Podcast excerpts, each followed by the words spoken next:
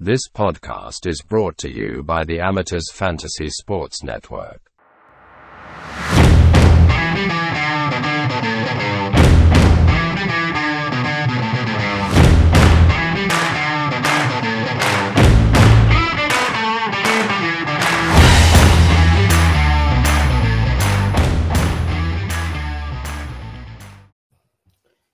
Hello and welcome to another episode of the NRL Fantasy Amateurs podcast. It is Mark here with Rob and Ryan. And Ryan, you sound a little bit uh, puffed out, mate. Is that from taking your victory lap on on Josh Curran, or? You... yeah, mate. No, it's uh, Oh, mate. Occasionally, uh, occasionally we get one right here. Um, yeah, I, I, don't actually remember what I said on the podcast, but I know I've been uh, hammering it to you at least offline. If I haven't said on the podcast that I, I wasn't too keen on Josh Curran. I thought he would be on the bench, and well, if this uh, tri- trial team list is anything to go by, yeah, it's panic yeah. stations for about forty percent of coaches. Yeah, the uh, the Josh Curran, Liam Knight uh, fan club. They're all in the bin. Liam Knight, obviously not even named. We'll get back to there, but it's uh, you know obviously one thing with uh, fantasy.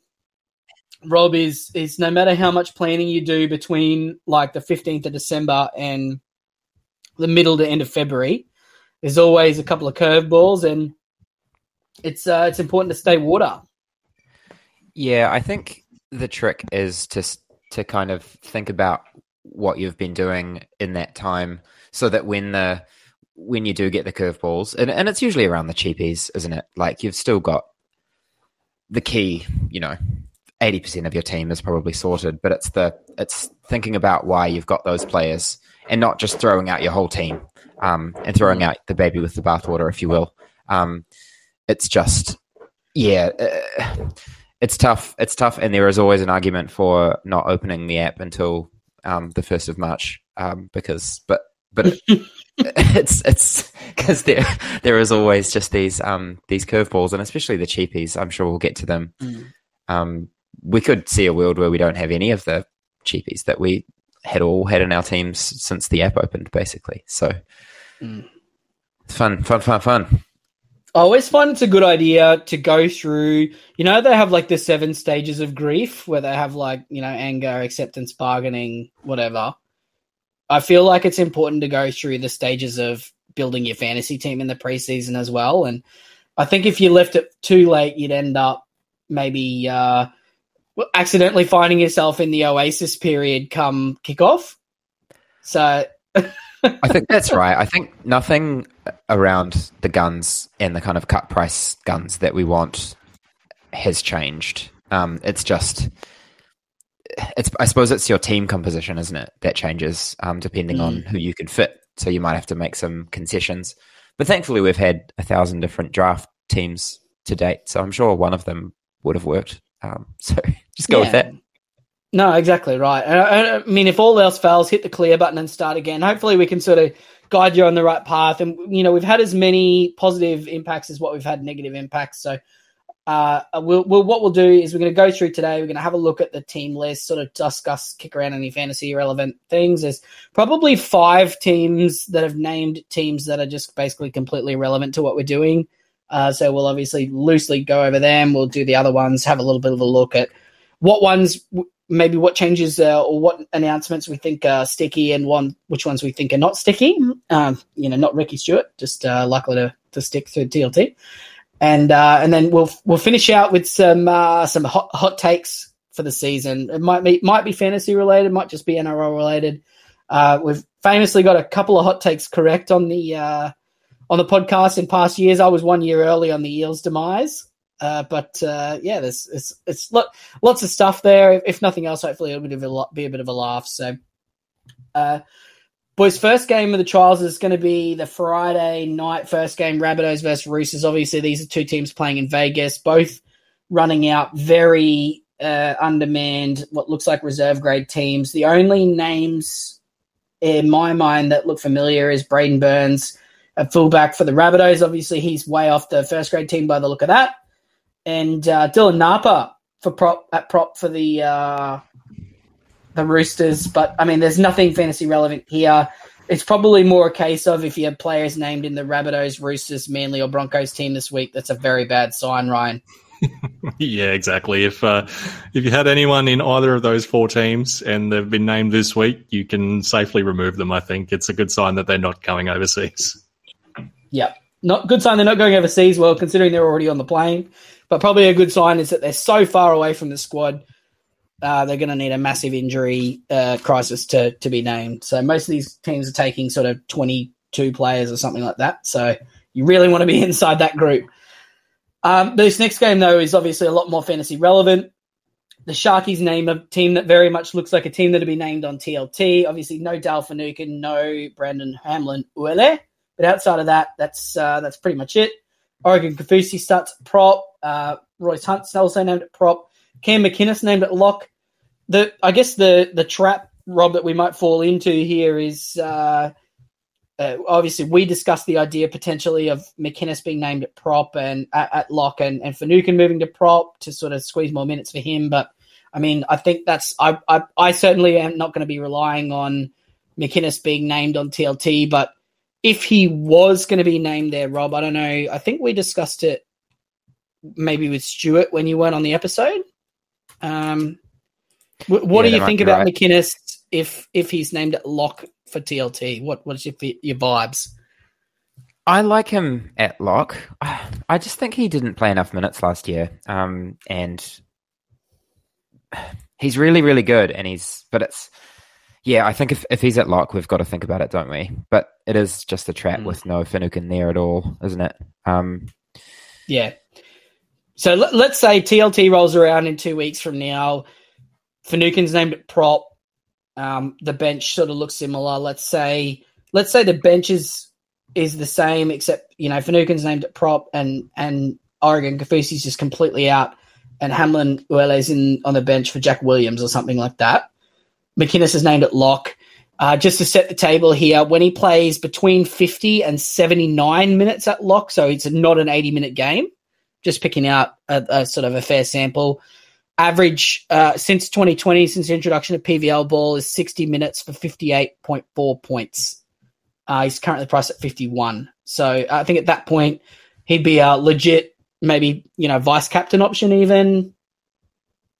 yeah, yeah, they've got a pretty nice schedule as well, the Sharks to start the season. So, um, I don't know if that really matters for him because he's just going to be getting through a lot of work, isn't he? Um, in the middle, but yeah, I think that's that's a good option. We've been looking for someone to replace, uh, you know, Haas, who's possibly not a buy, is he? So, um, looking at vice captain options, there's lots that we could look at. Um, we might have another one from the Eels later on. We might discuss him, but uh, we'll wait Yeah. to see.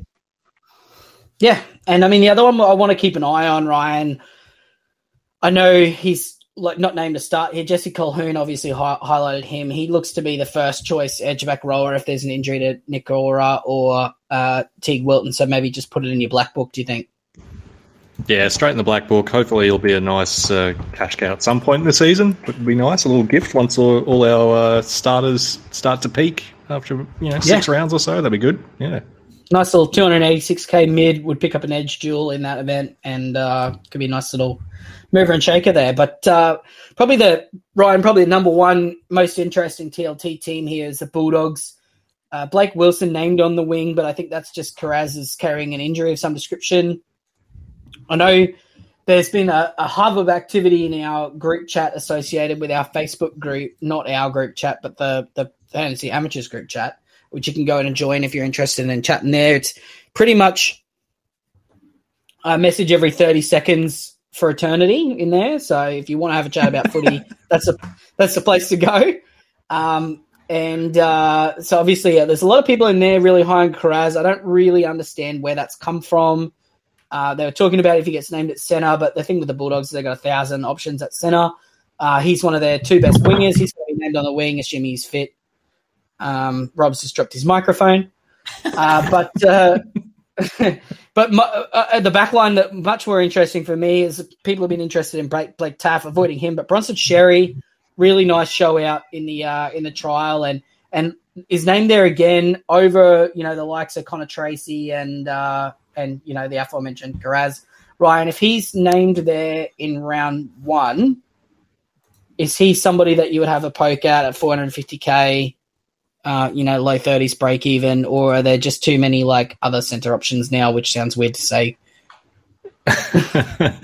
yeah, I think he's one. I'm probably going to keep my bat straight and let him through to the keeper um, in in that regard. Mainly just because we don't really know what to expect. Like if you want to take that punt with him, you know, be my guest. It just you know we haven't seen him on the field since when uh, 2019 was when he uh, last played. So it, and it's it's hard to draw too many conclusions from a trial game. Like it's you can get the wool pulled over your eyes sometimes, where like someone flashes in the preseason, and all of a sudden you think you got yourself a slam dunk, but then you know the, the actual season rolls around and they're they're nothing like what they showed against uh, some reserve graders um, in February.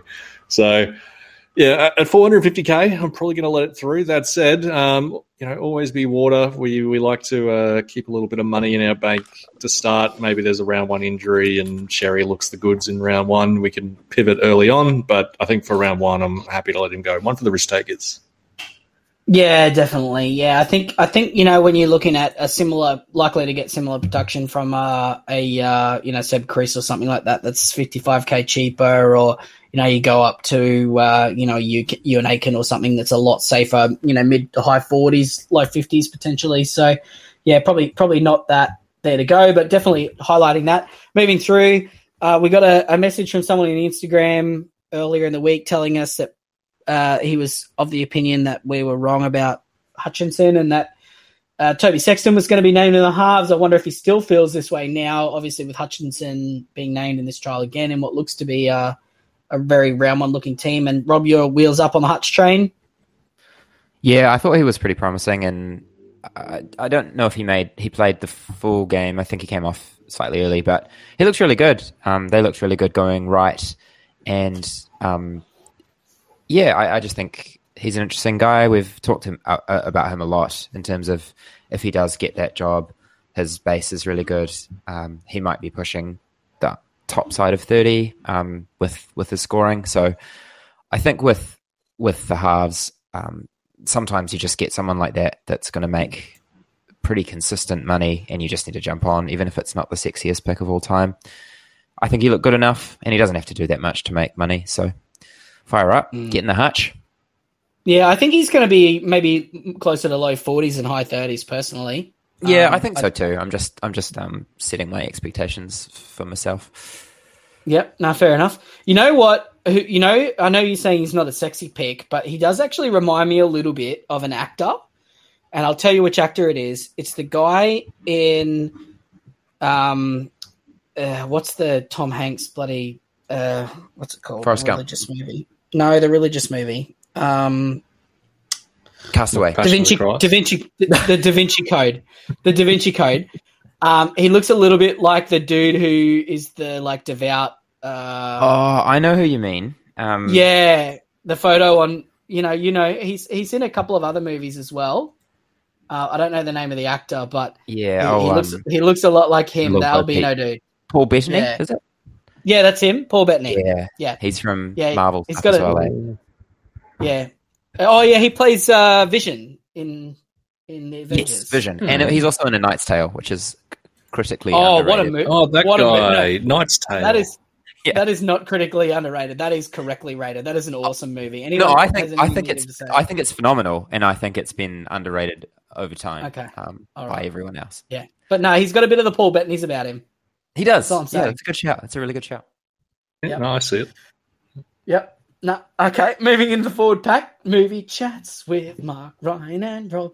Um, moving into the forward pack, Poasa Faamausili from the Clouds. Uh, he has taken Liam Knight's lunch money. He's going to be named at prop in this trial. Liam Knight nowhere to be seen. Uh, evidently, uh, three drops uh, in the game was enough to see him drop from the team. Um, but uh, Faamausili not in the app yet. Uh, we'll uh, we'll have to see what happens there. Assume they'll pick him up. But uh, Jaeman Salmon also named at lock with uh, Sam Hughes and Curran both named on the bench. Obviously, Sam Hughes on the bench is fine. Uh, just means he's a 1920 rather than a 1817 type, you know, on the roster. Um, but Jaeman Salmon, Ryan, is is one that uh, sort of come from the clouds a little bit. Two hundred eighty nine k, twenty one break even, four point four percent. I have to imagine that's going to go up a lot. Uh, you know, wheels wheels up, silly salmon season. Yeah, silly salmon season. I like it. Yeah, no, it's, it's I think it's got to be wheels up at that price. You'll get the jewel as well.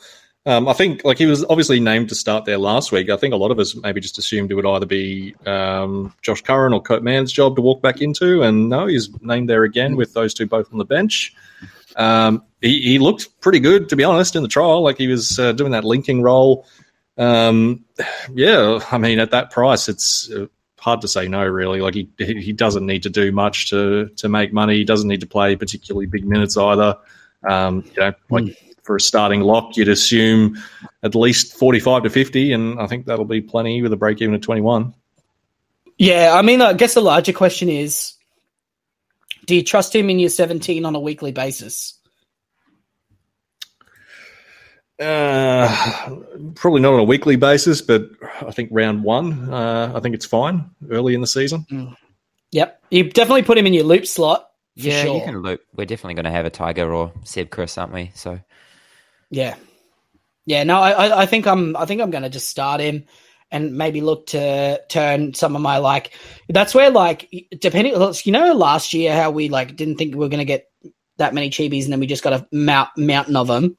That's where like you take your you know Tevita Tatolas and Reese Robinsons of the world, and you turn them into the Cameron Murrays and Harry Grants of the world. At that point, I think is the way to go. Mm. You know, you pick you guys who you're like you're like oh pretty close to the value or whatever. You go and you move them to an underpriced gun. You take those cheaper cashies and and let them sort of generate the money for you. I think it's the the way to attack it. But uh, I assume we'll explore that more when we get the the more breadth of the the teams. Uh, obviously, you know, there's going to be some strategy around how much money you want to keep in the bank with this uh, split TLT as well, which we'll probably maybe discuss as its own item. Uh, obviously, Josh Curran is the big worry here. Uh, he is currently in 42.6% of teams, uh, 501k named on the bench. Big concerns, red flag. The uh, the siren, the uh, you know it's time to get in the bomb shelter. Rob, you are you 100% out? I know Ryan's been out before this. But are you 100% out, or you think there's a chance he's still going to be named in the starting team come TLT round one? It's just a really confusing team team list for me because Man, Curran, Morin are all middle forwards. Is that right? Theoretically, and Hughes. It's, I wonder if Curran's role is more like at the Warriors, where he's just an edge back row cover, like impact guy, um, which you know he did quite a good job at um, last year for the Warriors, but it's certainly not fantasy relevant, and it's certainly not a starting yeah. block. So it wouldn't shock me. It wouldn't shock me if he was like a twenty minute middle, twenty minute edge, like spell kick out for a bit. Yeah, he is good at that. Like that is probably his best yeah. position. Um, like for yeah. NRL, it's just I didn't. I didn't. I thought that they would need um him in the middle just to cover, but if um Masuili, how do I say that? Oh, Faamausili. Faamausili, yeah, um, is there and honestly, I thought he was just a reserve grader. Like he's one of those guys that got le- um, loaned out to the Warriors when we didn't couldn't field enough players um, in 2020.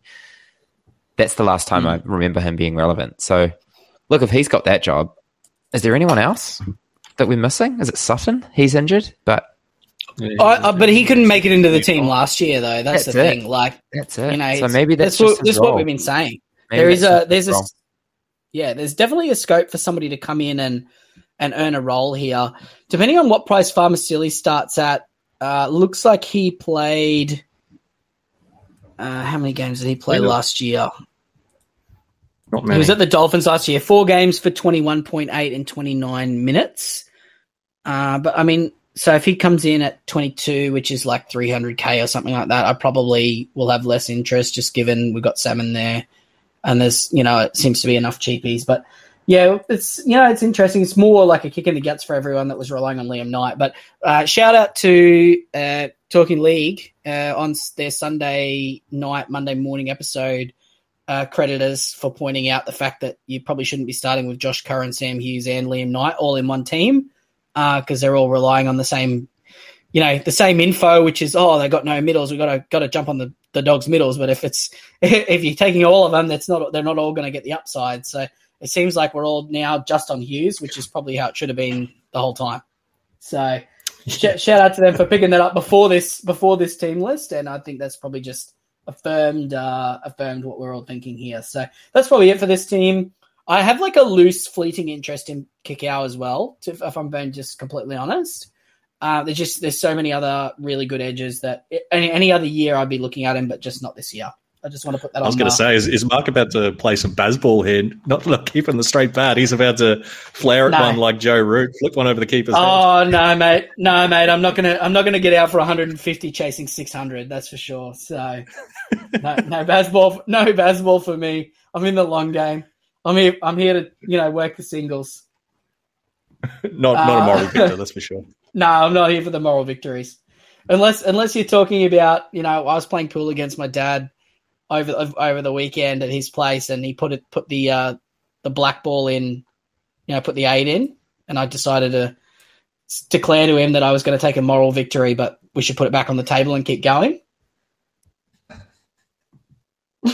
so that, that's the only tape. That's the only time I'll go for the moral victory. Okay, good. Yeah.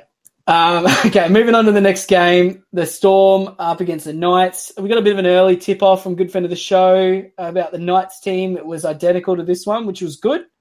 Um, Dylan Lucas and Pierce Paul. The big news here, cutting first. They're probably going to uh, steal minutes of each other.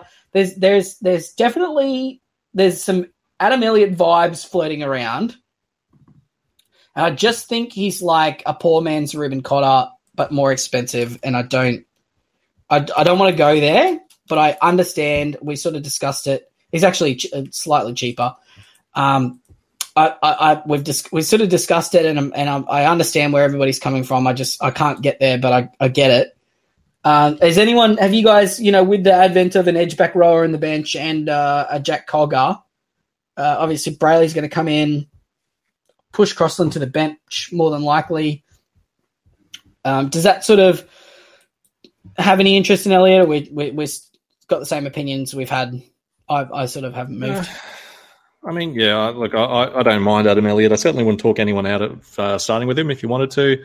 Um, I just with the like other uh, sorry middles we've got like you know, Sitili Tupouniua, assuming he starts, Tola, Jaeman Salmon once he eventually gets dual. Um, it's just I don't know. It, it leaves me you either have to go Elliott or Cotter. I don't think you can squeeze in both, and uh, maybe Elliott's the better overall play if you want to go for the. Uh, you know, if you're an overall player, you want to go for Elliott over Cotton. Maybe that's the go, considering he plays 13 and 19. Although you probably don't want him in your team come round 19.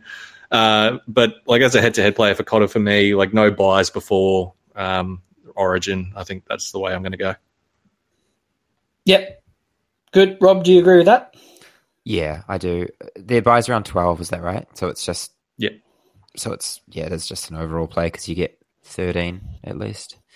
Yeah, it's Yeah. probably actually the ideal buy round twelve, to be completely honest, because you know you know they're gonna more than likely be fit for thirteen, or they're not.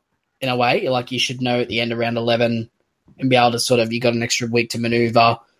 Um, Yeah. and and you know, That's something we were talking about with Stu as well, is not going too early on your, you know, 13, 16, 19 um, Mhm. planning because you know what can happen if they've got an extra game and you get them early, they can get hurt or get an HIA and then you have to bring someone else in for 13 anyway. So I think that's right. Be water. Yep, be water. I love it. I think I might just get that tattooed on my forearm or something like that, with like a Kalyn Ponga style, just randomly. Next to Uh, dangerously.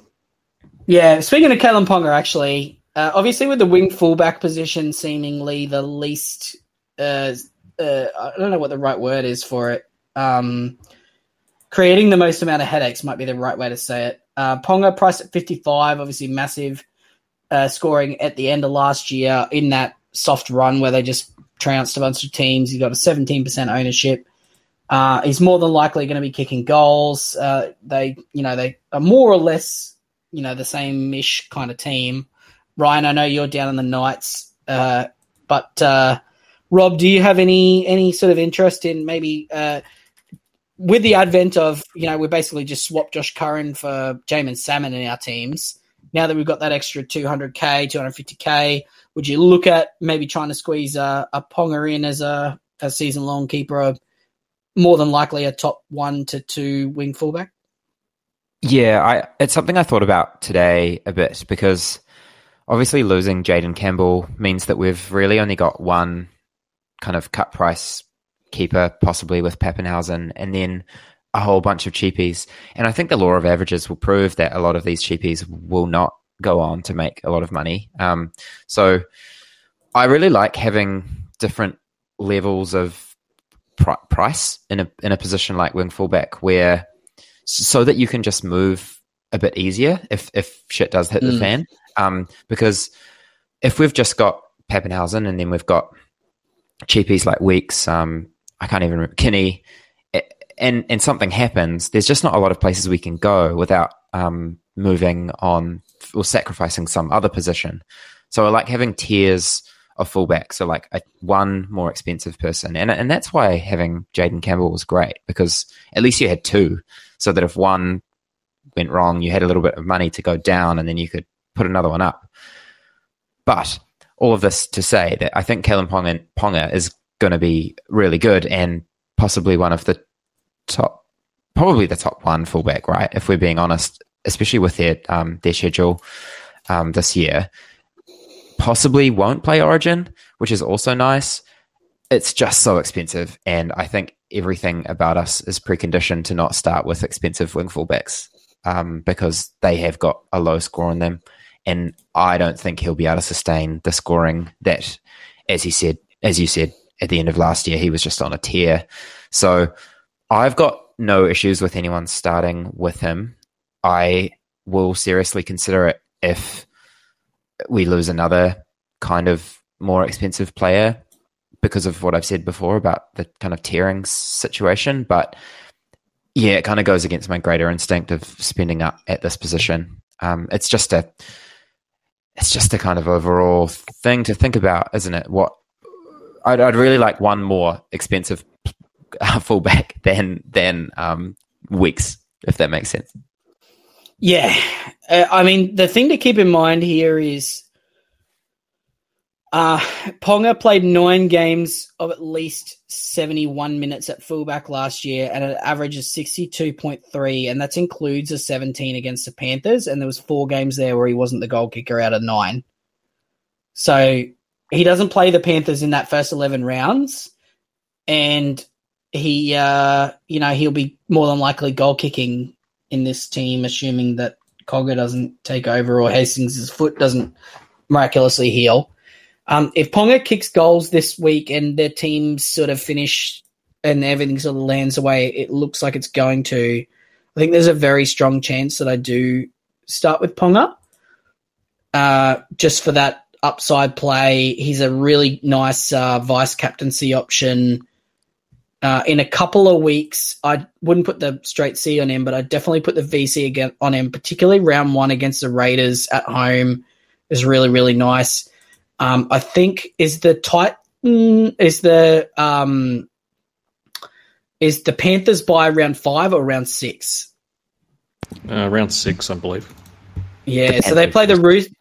Yeah, they play the Roosters in round six. If you're looking at him at home as a as a captaincy option, if clear, if you go on the Cleary route, but if you were to if you were to go the the, the double dice roll and go for uh, the Nicho Hynes over Nathan Cleary option, round five, the Knights play the Dragons at home, where Nicho Hynes is on his bye. so it's uh you know there's he's got some really nice early matchups. He also gets the Bulldogs in round seven. He gets the Dolphins in round eight. They're not a defensive powerhouse, even if they're a good team. The Tigers in round ten. Uh, there's no, there's nothing scary about their early draw. The good thing so to keep in mind is he did put a, a 71 on the Broncos last year, uh, and a 55 on the Storm, uh, and that five, that 55 was trialist. So he obviously has the capacity there to, to sort of prop his base up he's got it. He definitely does have another gear where 55 is nowhere near his um, his ceiling. So you know, he could have a, a Tommy Turbo 2021 type season. Um, uh, but I mean, I suppose we'll probably spend too much time on Ponga now, and we'll, we'll come back to him in a, a later episode. Uh, the Storm, obviously, Ryan Papenhuyzen scored a try last week. He's named again, fullback, good stuff. Uh, he's in everybody's teams. If he's not in your team, put him in there. Uh, through the Munster's not named. He's uh, you know not playing. That's fine. Harry Grant's playing. That's good. Uh, Josh King moves to prop with Loiero Lock. Uh, Kane Bradley though from the clouds. Ryan, he's a former Cowboys player who we let go. Moves to the Storm. Uh, there's only one way this can possibly go. yeah, he'll be playing Origin by the years. oh, that's a good yeah. thing. Just for yeah, anyone that's, that's not uh, familiar, uh, just for anyone that's not familiar, Jahrome Hughes and Brandon Smith are both Cowboys juniors. I'm not bitter oh, about dear, it at all. no, Kane, I just looked up Kane Bradley. He's a bloody, he's a bloody New South Welshman. Oh no, well Jeez. don't worry about it then. Should be right. Yeah, well, yeah. He, he, he won't get picked for Origin for at least three years. Then they don't pick their best players. Um, yeah, look, I mean, he's not even in the app yet. Another one. Uh, if he is there, named there to start round one, well, I mean, based on what we saw from him last year, you'd assume he'd be, you know, 230, 250k, something like that. Um, uh, he was a wing fullback last we saw him, so I mean, if he could potentially be a wing fullback edge duel. Uh, but again, I don't, I don't, know about this. I, I, I don't know if, how much I could trust Bellamy here. Is he actually going to start this trial? Is he actually going to start round one? I don't know if he does, he'll be in my side. But um, until further notice, I'm uh, yeah, I'm, happy he's not in the app because it means I can't stick him in straight away. what, what, what do we think about the omission of Shawn Blore here? Do we think this is predictive, Rob, or do you think it's just a uh, you know it's a, a false flag here from Bellamy? Some mail over the week that he was carrying an injury. Um, I'm not sure if that's right, but that certainly would make sense. Um, why he's not playing mm. um, because he didn't play the first game either, did he? No, correct. No. So, uh, yeah, I think I am probably not too worried about that at this point. I think we just we just um, put in whoever gets that role. I I don't think it will be Bradley. I think it will be Blore. But this I, it just feels like classic belly nonsense to me. So I think uh, it's not going to be Chan or um, Jack Howarth, is it? So no. Yeah. So it was it was Kane Bradley one, and and it was Kane Bradley and Chris Lewis for the first trial. So um, yeah, that's right. Yeah. Yeah. So I guess we'll see come round one. Yeah. No, he's definitely he's a big like he's a he's a Corey Oates type back type uh, winger. It's, I can see why he's made the transition. Um, but yeah, obviously Corey Oates wasn't a very good back row either. But if he was 250k, I would have bought him. So we'll see. We'll see what happens. But uh, yeah, watch this space. Uh, outside of that, that's probably it. I know Ryan. I know you're uh, you're our resident Eli Katoa guy, but um, you know, I think yeah, if Shawn Blore wasn't named round one, that would be a sign to me to get a Harry Grant instead. Yeah, well, that's the thing. Like, there's only so many Melbourne players you can have with the round four bye. Like, everyone's got Papenhuyzen. Harry Grant's ownership's at 25%. Um, if you're going to stick Shawn Blore in there, if he does start round one, like, all of a sudden you're in a pretty tight spot if you want to get Eli Katoa as well. Like I think any other year I'd be all over Eli Katoa.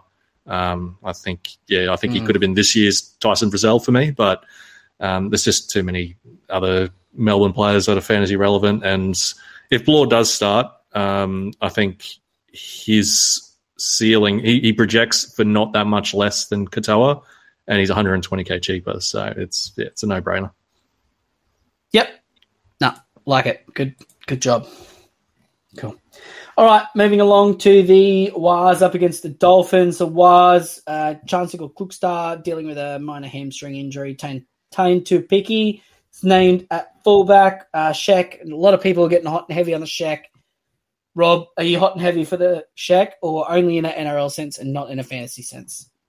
I think in an NRL and draft sense, I'd be hot on him, but I think we can let it go for now in Classic it's there's just it's too many unknowns. I think he could be he could be really really good. He could be a top three center, but he could also just be a kind of normal fantasy center and kind of just get his average. He's already really expensive, so I think we can afford to let it see what happens. See how he goes there. He's never played there before, so uh, I think yeah, I think you'd be fine watching the Warriors play a little bit and see how the combinations um, work, and then grab him later because yeah, Warriors are really good for head to head at least, but not for overall because they don't play any of the Origin rounds.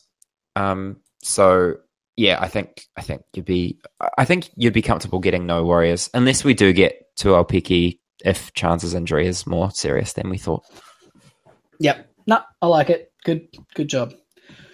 Um, and then obviously the Dolphins. Ryan, you alluded to it earlier. Uh, Ellie, oh not Ellie Katoa. Uh, what's his name? Euan Aitken. He's playing center uh, in fantasy, but his name's on the edge, which is what we like to see. 549k, 40 break even, 1.6% ownership. I assume that'll be a lot higher. Uh, so yeah, one to have a look at for sure.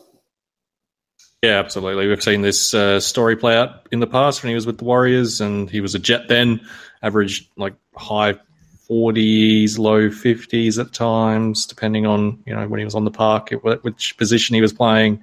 I think uh, 48.6 in his second row starts over 50 minutes at the Warriors in 2022. So priced at 40, you're getting a guy that's yeah, playing on an edge. Um, he looked very good in the trial. He doesn't pass, which is great for fantasy. Um, so yeah, he'll be in my side round one. Um, assuming his name there round one, and it looks like he is. It's two back-to-back trials. Him and Felise look to be the edges for mine. Yep, exactly. Obviously, we're not expecting the bench to be a prop, a hooker, and two centers. Uh, they've got, you know, Kerr, Bromwich, Lemuelu, Jarrod Wallace, Ray Stone. All that'll some of them will push up, but uh, yeah, all up, I think it's uh, you know it's a fairly strong looking Dolphins outfit. Obviously, the bench is going to be slightly modified, but outside of that, I this is kind of pretty much the team I'm expecting. The other one with Tesi Niu, if Aitken, let's say, let's say that Lemuelu is named on the edge and not Aitken, who doesn't have the center duel. Uh, there's Hamiso there at 564 for the Dolphins, who I would at any other time would be looking at. Uh, Penisini obviously dropped out a little bit of my interest, but Tesi Niu uh, had two games at center last year, round 26, round 27. Scored 46 and 48, respectively, without a try. Uh, coming into a pretty strong Dolphins side. Showed a lot of promise at the Broncos. Um, will have the duel as well. Uh, he could be an interesting option if you wanted to take that dice roll if Aitken fell over, but I don't think he's going to, so it's probably redundant maybe having a conversation about it at this. Do we not think Averillo is going to get that spot? I don't know. Yeah. Is he is he rusted on? He could he couldn't even win a he couldn't even win a permanent job at the Bulldogs. No. Well, from what uh, this from what the Dolphins assistant coach was saying prior to the trial, he, it seems like it's a pretty open position battle. They haven't really settled on, you know, Niu Averillo, um, Jack. I, I, think it could go either way. Um, so no, yeah. I, I, don't think Averillo's a lock at all. Yeah, I think it's entirely possible Averillo's the fourteen. Yeah, because he covers well, one be, through seven. It won't be Tafade on the bench, will it? No, I can't imagine so. Unless he's a middle forward now. Nah, he's skinny. He's skinny Val. and uh, um, Val Holmes, it'll be Val Kenny. Holmes is chunky Val now. It'll be Kenny and Connolly, right? Possibly, maybe even. I think I think it's Kenny and I think it's Kenny and Jarrod uh, Wallace. And Josh Will they Kerr, even run Donahue on the bench? No, I, I, I don't think. Seems I think bench.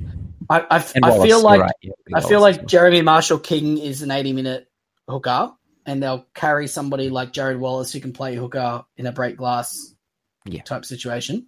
Yeah, uh, but I feel like Ray Stone even could be the fourteen if they want to go that way because he's played some hooker. Um, they, they, they, it's a good problem for the Dolphins to have this year, as they got a bit of depth, uh, particularly in the forward pack.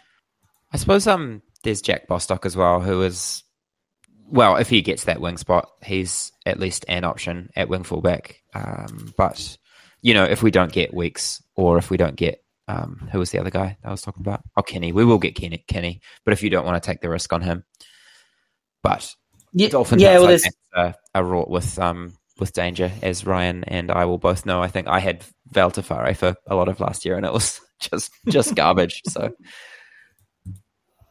yeah, yeah. Now it's bit bit of a concern. so it's uh yeah, it's definitely um I, I don't think just Bostock he doesn't quite have the doesn't quite have the juice on the ceiling for me. Yeah, that's it. Yeah, Yeah, you're going to be relying Uh, on tries there. Yeah, absolutely. Uh, now uh, the next game here, which is the uh, the Broncos and Manly, they've got all their dudes on a, a plane. So anyone who's on this list is is also up the shit. Um, it's I find it interesting that we've got Jamie Humphreys and Gordon Chamtong on this list, which means I think that means to me that uh, Carl Lawton's the fourteen. Uh, at 286k on the edge, first, and a first choice sort of you know maybe hooker cover, who knows. Uh, also, uh, Ben Condon, Brad Parker, Dean Matterson also featured, and Toff Sipley, naughty naughty boy, Toff Sipley. Uh, you know he's uh, his crush tackle or whatever on um, Dom Young has Young. created some uh, some interest in Joseph Suwali, depending on how long Dom Young's out for. Um, and um, yeah, that's kind of um, I guess it's not fantasy relevant, but it's bad for him. And then the Broncos, uh, uh, I guess yeah, there was some questions about whether Jaden Hunt was going to displace Piakura on not Piakura on the bench. Um, what's his name? The big one, Willison. Um, he's on the plane, so yeah, that's going to be an interesting advent. We'll have to deal with that when it sort of comes up. Uh, but uh, I guess the more fantasy relevant one here is is the Dragons and the Tigers.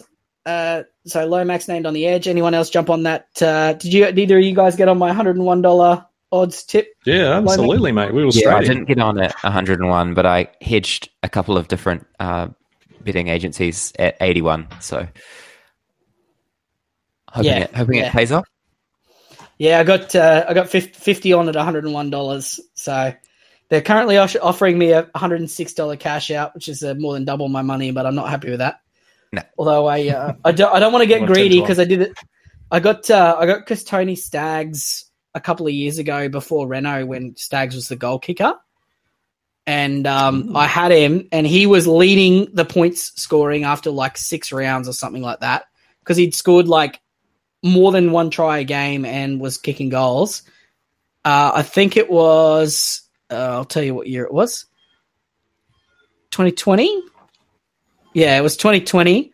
One, two, three, four, five. Yeah, he had uh, he had a couple of big try scoring games there, and then um, it, no, it must have been. I don't know what year it was. 22. 20. Yeah. Anyway, did, he did his ACL after like six weeks, so I need to. Uh, I need to not not get too greedy, but uh, Isn't Yeah, I think that's- theory you never cash out because they never give you very good odds on? Oh, they were cash- give, Well, they I were mean- giving me, they were offering me like four hundred bucks, Hmm. but I should have taken it. But I was it stood to win like two thousand, and he was leading the tally, and I'm going, oh, well, I'm not giving you bastards sixteen hundred dollars of my money, and then I was, I, I'd already spent it on a PlayStation in my mind, and then all of a sudden ACL off we go. So Uh, anyway, yeah. sad times. the, the hard luck, Uh, bad beat uh, gambling stories. Yeah, that's it. Gamble responsibly. Um, yeah. Uh, so this Dragons team, obviously, they've got a few options here. Kyle Flanagan uh, was, let's say, uninspiring in their Charity Shield matchup. Um, he's going to come out looking like a weapon here against this Tigers team, no doubt. But uh, uh, Rob, maybe starting with you, any interest in Kyle Flanagan, or you know, maybe with the advent of guys like Salmon and and the sort of the available wing fullbacks, we're not going there anymore. Yeah, I kind of took him out when Hutchison presented as more of a viable option, and then I haven't put him back in yet. But it might it might just be. I still think there's value there. It's just it's one of those ones where he's just not a very exciting option, and you don't really want to have to watch the Dragons more than you absolutely have to. Uh, but I've got no issues with starting with him. He might he might be one of those ones that you can that you might need to fit in to upgrade somewhere else, and I'm okay with that as long as he's not in your uh, starting seventeen. Yep. Uh, Ryan, what are your thoughts? Uh, Um, I I mean, I've, I've always uh, been anti Flano, really. I haven't had him in my team once uh, from our initial projections. Um, like, there was all this chat as well that he was going to do uh, the kicking so Ben Hunt could run around. And what do we see in the trial? Like, Ben Hunt does what? 75% of 100%. the kicking. Yeah, Yeah. You can't tell uh, Ben Hunt what to do. Eh? yeah, it, it's still Ben Hunt's team. He's still going to do the majority of the kicking. Um, like, like he, he's he's not terrible. He should average in the I mean, I projected him for about 33, 34, which is pretty close to 10 points of value. So it wouldn't be unsurprising to find You himself to do that much. you know, pushing up to 35, 36. Yeah, exactly. Like he could easily get to like 35. So I think you still think he's fine. Yeah. Um, I just don't think I'm going to go there. Yep. No, good. I like it. Uh, and then obviously Tom Eisenhuth is the other one named on the edge again. Uh, our original projection to be on the edge before the arrival of Ray Faitala Mariner, who's named on the bench, uh, with a kind of a weird bench, let's call it, with uh, Fafita, who's a, a potential cheapie. I think he's basement price. Yeah, 230k. Um, if he if he's in the round one team, I think he's going to be somebody I might look at potentially slotting in my EMGs to beef it up. Uh, and but I mean the other one is Mert Wasilla. He wasn't very good. Raymond Faitala Mariner. He's sort of you know. no- Do we do we have another sticky beak at Jack de Belin? Ryan is maybe the the question that I have. Obviously, he started Yeah, off the bench the first couple of weeks. Yeah, potentially. Um, you know, especially if if this is the 17, uh, you'd assume Jesse Marschke's there just to spell little for a little bit. Um, yeah, because I mean Murdoch Masilla, he's he doesn't exactly have the engine. Faitala Mariner, uh, I don't think he's going to be a big middle guy. And then you got Viliami Fafita, who's fairly young as well. So yeah, it wouldn't shock me to see DeBelin playing 60 plus minutes um, week in week out. Uh, I mean, he's the only like we were looking at uh, Payne Haas. Uh, like a lot of people obviously have Payne Haas in their side. Um, of all the 750k plus middles, not including Corey Horsburgh, for obvious reasons, um, all of them have a bye prior to round one, except uh, sorry, prior to Origin, except for Haas and Carrigan. So that's a big tick in Haas's ca- uh, camp right there. So really, the only way you're going to get that week back is by picking a guy who's not going to play Origin. So that really only leaves you with like Fonua Blake and DeBelin and DeBelin. like potentially Hopgood if he if he doesn't get picked. So yeah, I mean, if DeBelin's one of the lone guys as an alternative to Haas, then yeah, it's it's an interesting option. Again, I don't know how much I uh, I trust it, but it's certainly interesting. No, with that. Uh, No, tr- trust is not the word that I would use to describe my feeling towards uh, picking Jack de Belin. Uh, but I mean, the important thing that obviously everybody knows he had a, a monster year last year. Uh, in games where he played at least 50 minutes, he averaged 62.8, uh, and he did that from round 7, 8, 9, 10 onwards. So uh, he was uh, obviously a monster scorer last year uh, base of 58.5. He's priced at 57, so if he is going to definitely play that 70 plus minutes a week, there's a there is some value there. But trusting Flano to want to play him for 80 minutes in one, two, three, four, five, six out of the 13 games. So half the games he played the full 80 almost, uh, and the others it was 71, 74, 70. 70, yeah, and then a couple of 60s games. So you really need that 70, like low 70s minutes to get that value. So I think I prefer Murray at the price personally, but as you say, Ryan, he's got the bye and he's going to be in the Origin team, so you know that's that could be a, a tick in the development column potentially. But um, yeah, uh, that's that's probably it in that team. Um, and then moving across to the Tigers, uh, I think the Api Koroisau kicking goals puts a, a dash in the hopes of the Aiden Caesar camp, uh, but puts a big uh, puts a big flame under the Api Koroisau camp. Uh, which Ryan, I hear that you are the app, resident Api Koroisau guy. Um, so Well, I, I, I feel like uh, Stu has been on this train for a little bit. Uh, No, a no, long no. I feel like. I, I feel like I, I was No, no. before Stu on, on the Carousel bandwagon, Well, but yeah, well, I'm going to okay. have to Well, find I'm- some receipts on this. I picked him up in draft, Alright. knowing that he'd get the, no, no. the Ri- goal kicking. Ryan, Ryan is the Api Koroisau guy in the group. All right, all right, all right. big happy. no, he's the Carousel great guy. middle guy, mate. big, big Api Koroisau guy. No, Uh, like he's been in my side since I saw him goal kicking. That's uh, yeah, Yeah. that's it. No, good stuff. Yeah, obviously looking at his averages where he plays at least, let's call it 60 minutes a week. I think that's pretty safe with uh, Lachlan Galvin on the bench as a sort of a cover where he plays at least 60 minutes. Uh, he's averaged uh, a, over his career 50.8 um, with only 0.3 in goal kicking. So you give him, you know, five extra points in goal kicking, and that makes it up to 55 average, which would make him the pro- projected second best center in the game. He's very Okay. cheap compared to that.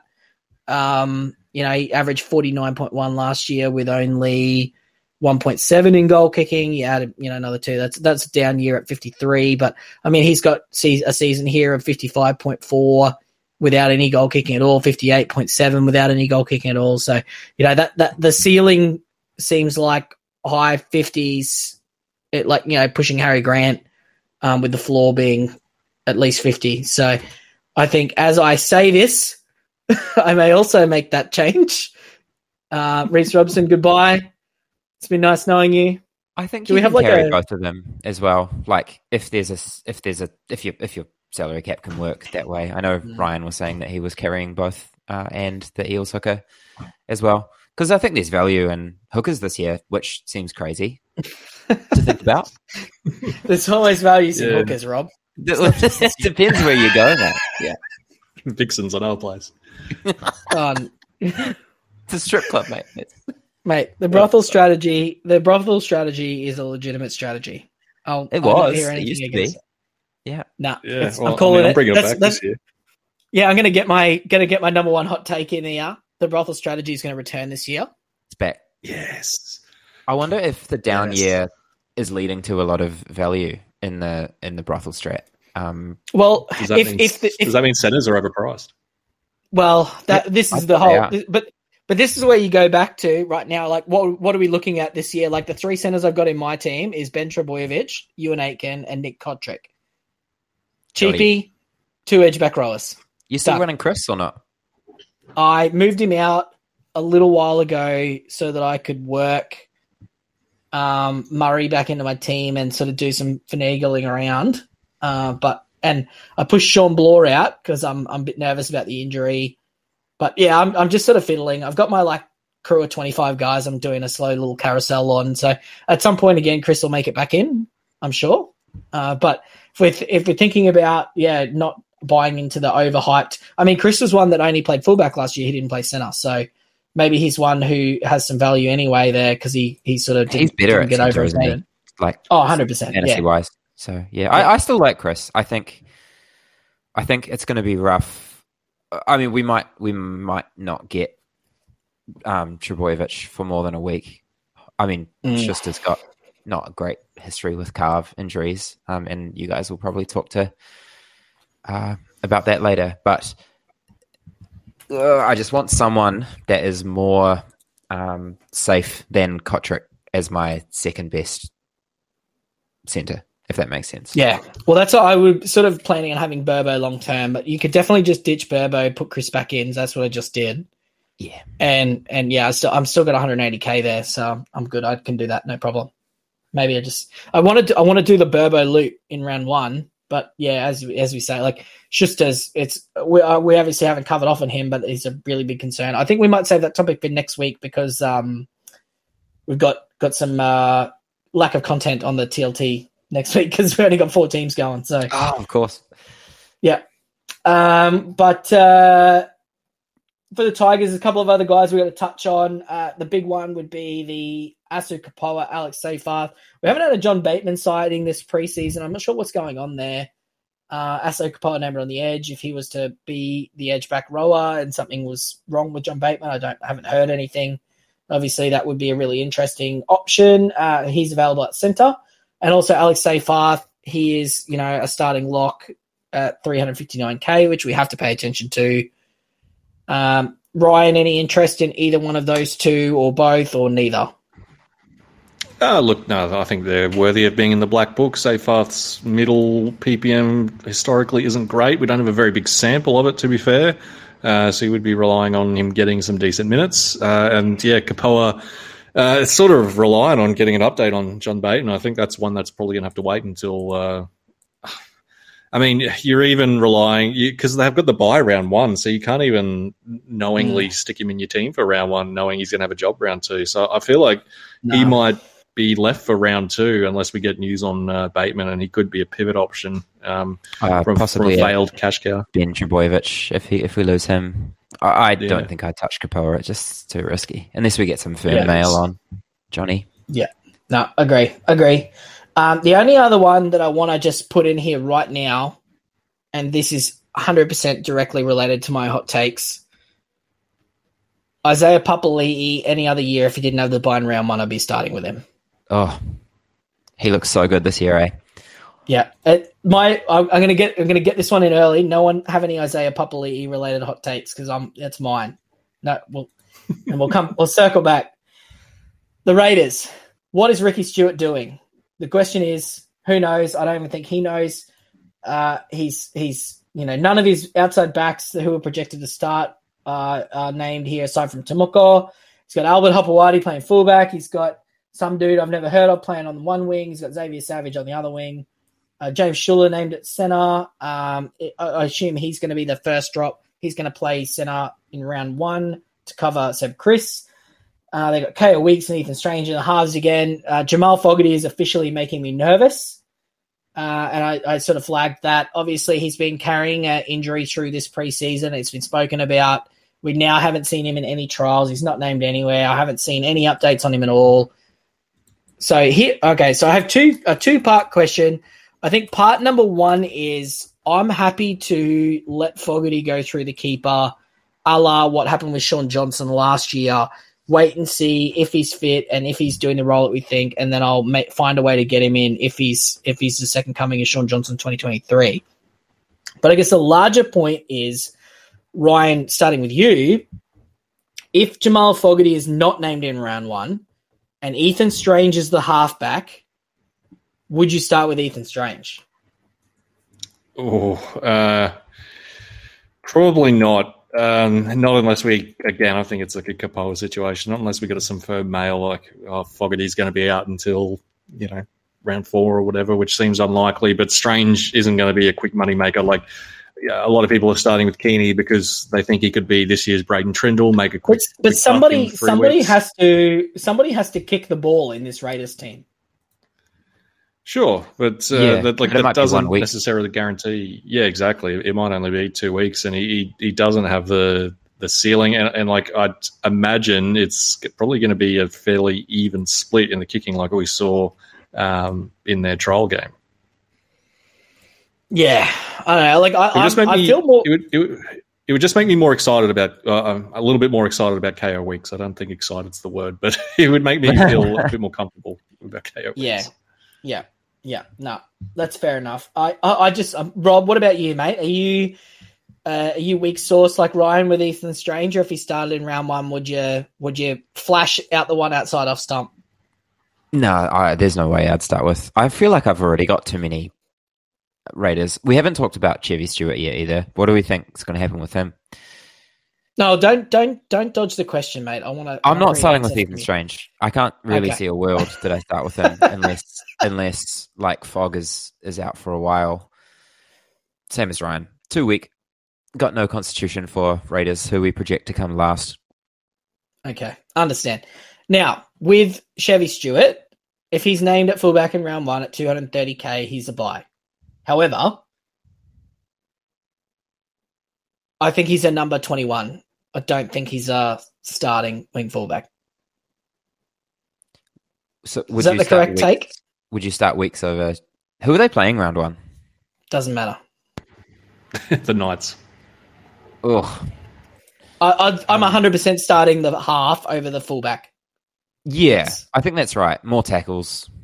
Yeah, just take the names off the players. Kick the. If I kick the- know if I know he's going to make 15 to 20 tackles and and you know 100 run meters or uh, you know 80 run meters and you know 100 kick meters, I'll take that base in my wing fullback at 250k over uh like who could be the next Brad Abbey 100%. Yeah. Who who kicked goals for the Raiders last week? Was it strange? I Uh, don't yeah. know. Stra- it was even Strange. Okay. All right. So okay. So Ethan Strange is the starting halfback and he's kicking goals for the Raiders in round one. What round would Fogarty have to be out to make you buy him? Round four? Yeah, I'd say I- I'd say I'd want at least three weeks.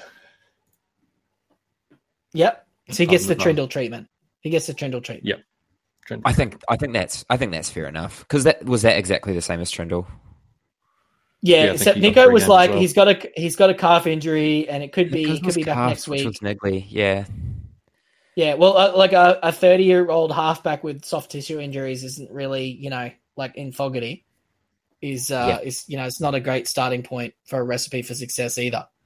no, it would be lovely having a center that is a starting halfback kicking goals. Yes, For a long that's why I'm that's why I'm asking the question. Obviously, obviously, we would all want that. It's just, I think we have to. Well, we don't. We don't know anything about Fogarty. Like, I didn't even know he was injured. Is he just carrying I- like a? I know I know he's thirty years old and he's had a soft tissue injury for the entire preseason. Yeah, that's not great, eh? No, it's not great. I I think Not great. we we kind of uh, uh, probably the best case scenario is they rush Fogarty back. He gets hurt way worse, and then we get Strange properly for the whole season. Yeah, I think I- I, would prefer I get- that. Oh, all right, but like, would you trust? Do you trust like Ben Turbo, who you know we know probably has a you know fifty percent chance at only a one game job security, or do you trust Ethan Strange, who you know like at that point? That's I'm just I'm just I'm just repping it out with you boys because I just think he's. The people I wanna know. Strange is out of the team if Fogarty's back. oh yeah, hundred percent agree. and then it's just if he Yeah. doesn't make 100k, if he makes like 25k, it's almost like do you just keep him because he might come back because Fogarty might get hurt again.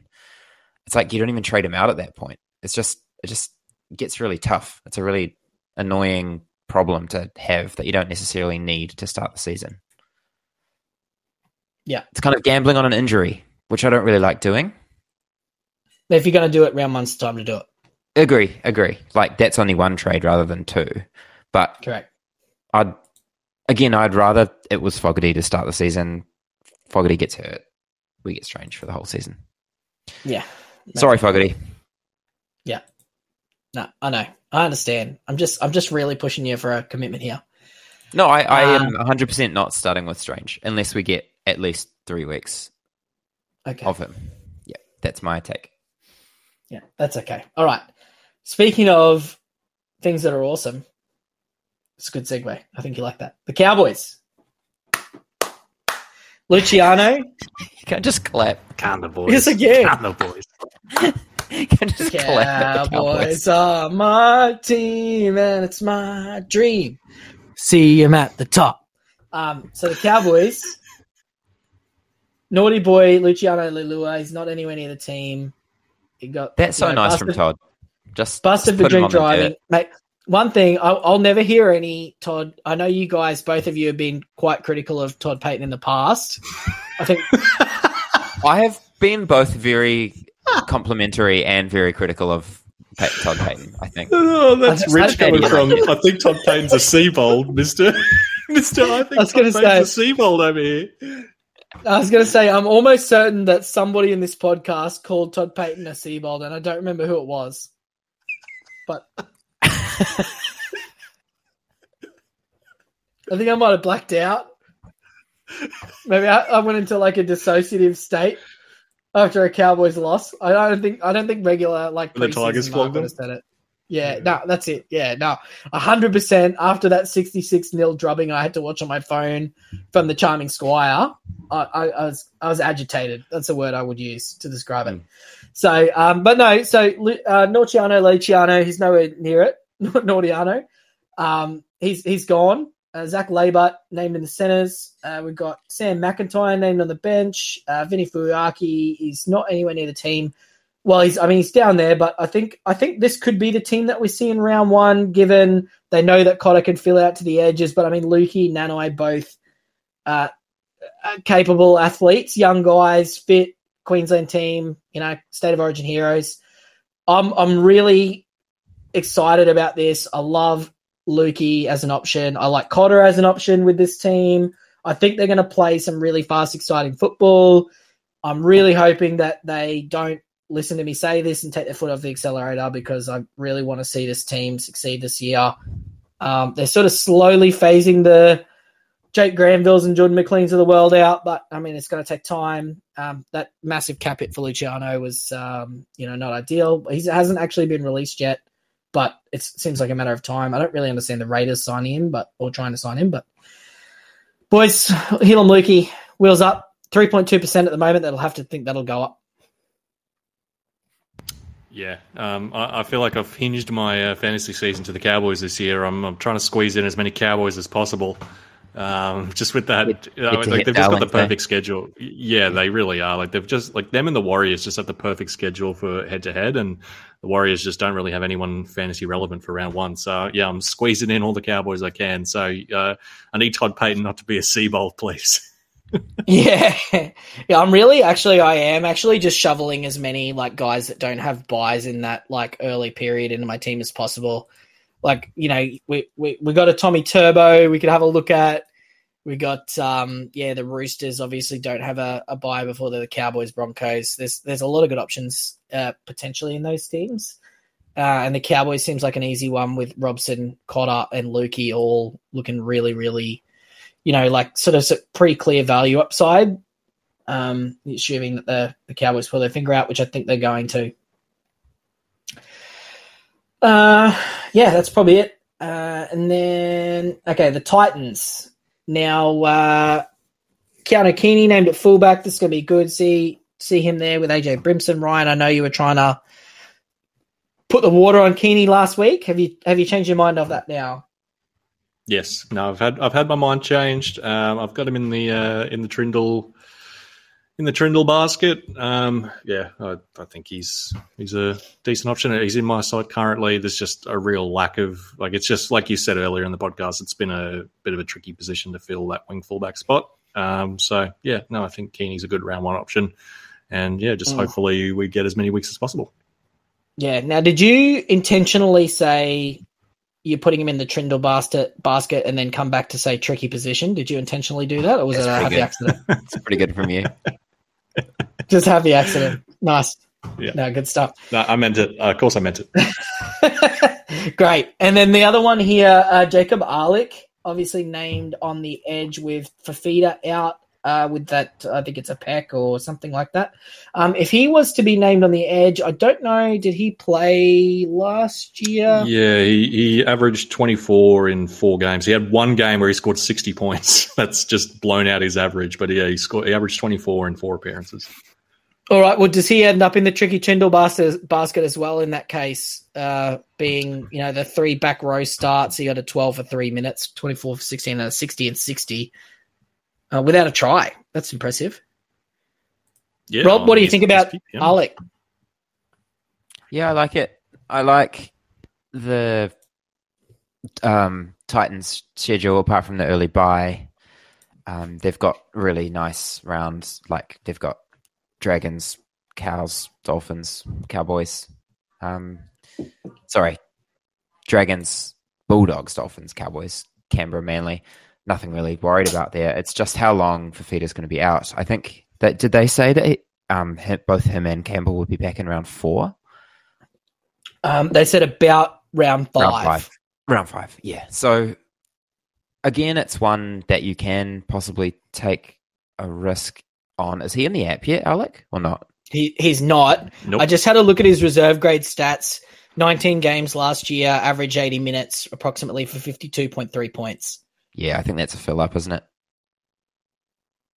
Yeah, there is a, a there's a pretty high try rate in that 63% tries, uh, but he also uh, increased his tackle bars, increased his base. Um, you know, he's obviously you know a young player. He's developing.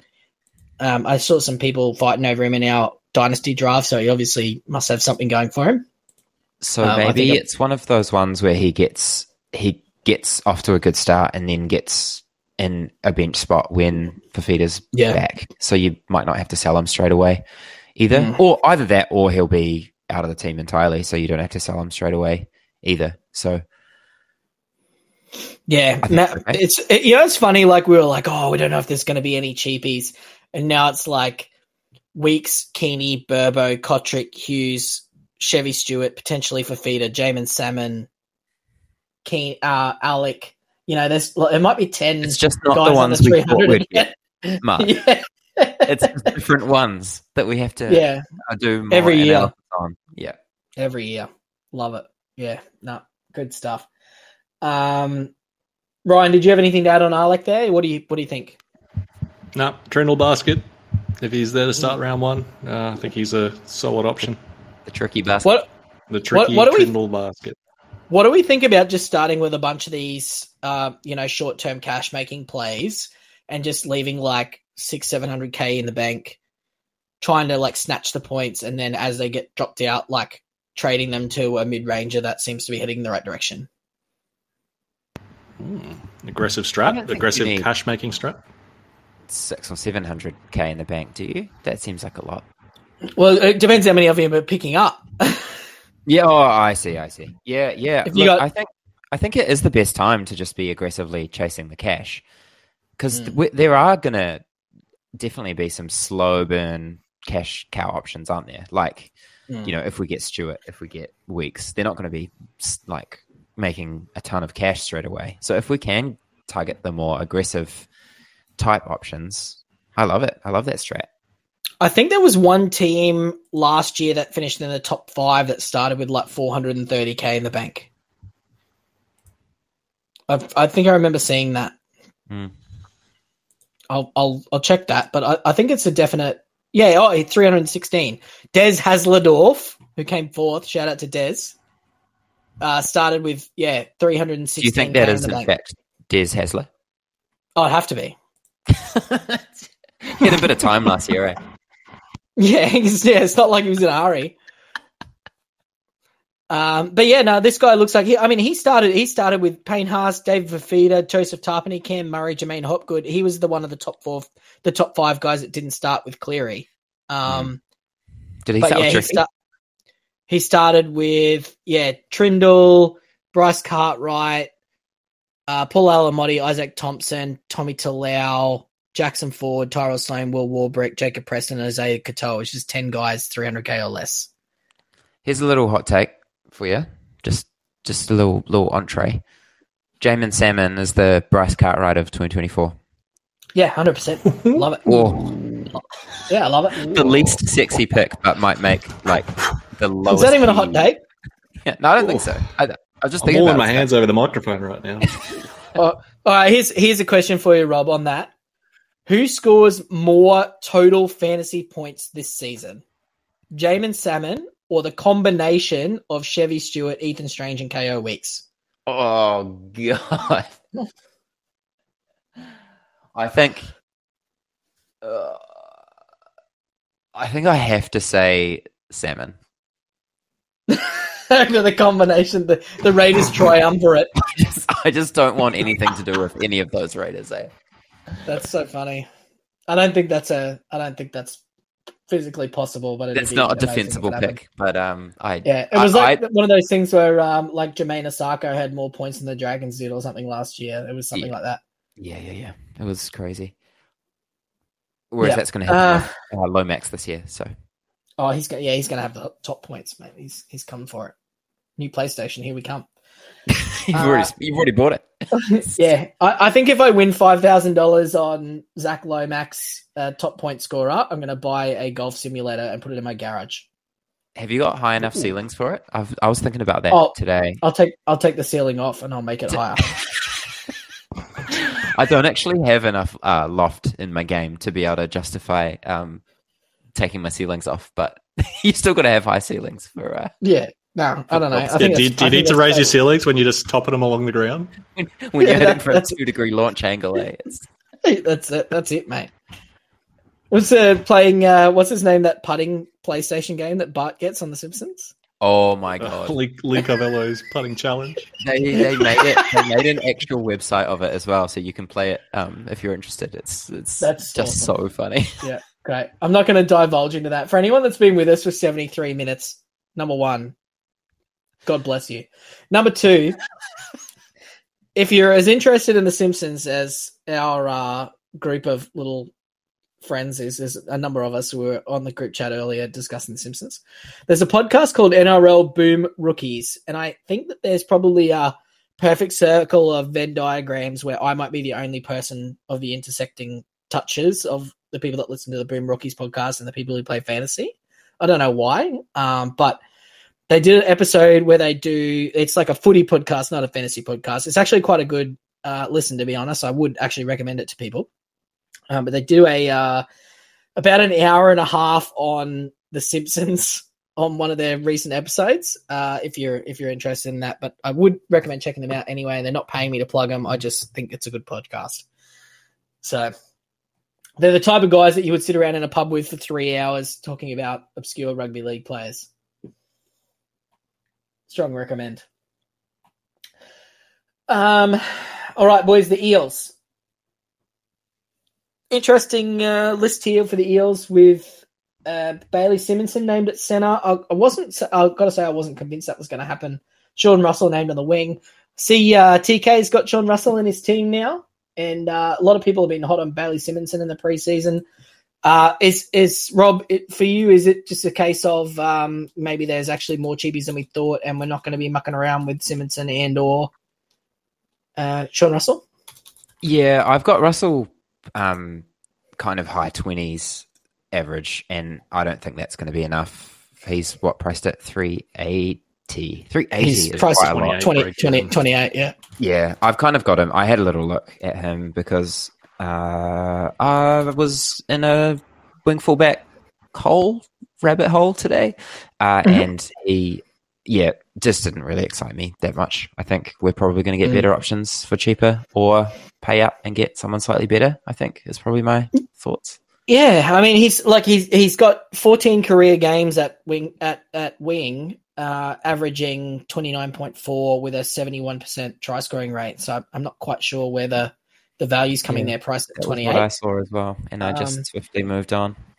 Yeah, but I mean, Simonsson is probably the more interesting one, Ryan. He uh, was, uh, let's call it unimpressive at wing, but when he moved to the centers last year, had a really nice stretch, averaged 39.1 across his uh, 71 plus minute starts, 14 games, 39.1. Uh, he is priced uh, a lot less than that. He's priced at 34. So, I mean, there's maybe five points of value there, but you know, probably one of those things where you know you can get, you know invest in an Aitken or something. Yeah, it's uh, it's one of those awkward ones where like you you take five points of value if you think he's going to average mid to high forties, but if the projection is like high thirties to low forties, it's it's not really enough. Um, I, I, to be honest, I feel like the the player I could make the best case to buy are the other two guys in this team, Will Penisini and Maika Sivo. Like if I had to make a case to buy someone in the back line, it'd be the only two we haven't spoken about. Yeah, I think we've talked about Penisini already, though. It's Yeah. I, I think I think you should. Well, if you don't want you and Aitken, um, you should get Penisini. There's really good value there. It's just that we might have a slightly better, cheaper option. Um, but I've got no issues with anyone picking Penisini. I think the case for Simonsson is that he's got the wing fullback dual, um, which Penisini doesn't have, and what which Aitken doesn't have. So that's something that we were talking about earlier. Is that we haven't really got anyone solid in the wing fullback at the moment. Ken- Kini might only be three or four weeks, and then it's Weekes or Chevy Stewart or some, someone else Did you did, garbage. So did you do that on purpose? Three or four I- weeks. yeah, it's true. And put him in the tricky basket, eh? Um, I didn't, but the uh, uh, that's possibly the Simonsson argument. I, I definitely don't get that for Russell. So Yeah, I I, th- I think this is the year of the cheap wing fullbacks plus Pat. yeah, you might be right. You might be right. It's just where do we pivot if if something goes wrong? Yeah, just sell just sell Nathan Cleary. Just sell sell Payne Haas. Yeah, perfect. No problem. Yeah, yeah. Uh, moving through the rest of the team here, Shaun Lane. He's a uh, an option for teams. I don't think he's a must by any stretch of the imagination, but I do think he's a value. Um, depending on how teams shake out, he is definitely one of the guys that I would have in my like list of people where I could just see myself going, "Oh, all right, um, I've got a lot more real cheap options than I thought. I'm going to turn Shane, Shaun Lane into Nicho Hynes or Shaun Lane into you know, pick Jack de Belin, you know, Yeah. Cam Murray, someone like that, you know. About if um, Cal Motherslug Tuolangi is on the bench, No, whether he'll take minutes off Lane or Cardi. I'm not concerned about Lane. I would be concerned about Cardi, but luckily that's not my problem this year. So, Yeah. Okay. yeah, is that a definitive enough answer? I think that's you like- fine. I think I think Brad Arthur will play one of them eighty minutes. I just I don't know which at this point. The Probably Lane. important- Lane The important thing to keep in mind is if it was up to Brad Arthur, NRL teams would have a starting 13 and two bench spots. Well, they'd probably have no bench spots. It'd probably, sh- it'd probably just be for injuries only or like Yeah. indiscretions only. Yeah, And he he for is the person. Yeah, he just literally doesn't care about the uh, the number of players on the bench. Like he- he would play, he would play his fourteen guys for. uh He's like he he runs his bench like an NBA team. like it's, Yeah, like yeah, a, like a the- the- playoff NBA team though, where you've just got Yeah. like you've got seven guys in your rotation, Yeah, and you just correct. play them. You don't worry about Yeah. anyone else. that's it. It's Yeah, actually not a bad strategy, um, but it's annoying for fantasy. But it's sometimes Oh, good. okay. Good's going to Yeah, play a thousand okay. minutes if we get this, Yeah. isn't he? But but okay, but you think about it this way, right? So so let's take the Cowboys for example, like circling back to the Cowboys, right? You got uh Reuben Cotter, who you know can play 80 minutes every single week. You got Heilum Luki, you can play 80 minutes every single week, and you got Jeremiah Nanai, who can play 80, 80 minutes every single week. You got three Queensland State of Origin players there. Why are you obligated to take one of those players off the field and put Sam McIntyre or Thomas Mikaele on? You're not, You're not obligated as- to. assuming assuming that they can do it. Like I think Brad Arthur is just like he knows what he's about. He's like Yeah. he's like uh, uh, Ron from Parks and Rec ordering the like gigantic plate of bacon. Yeah, the um, all, I want all the bacon and eggs you have. Uh, Yeah, I think, I think what you heard was I want a lot of bacon and eggs. What I said was I want all the bacon and eggs that you have.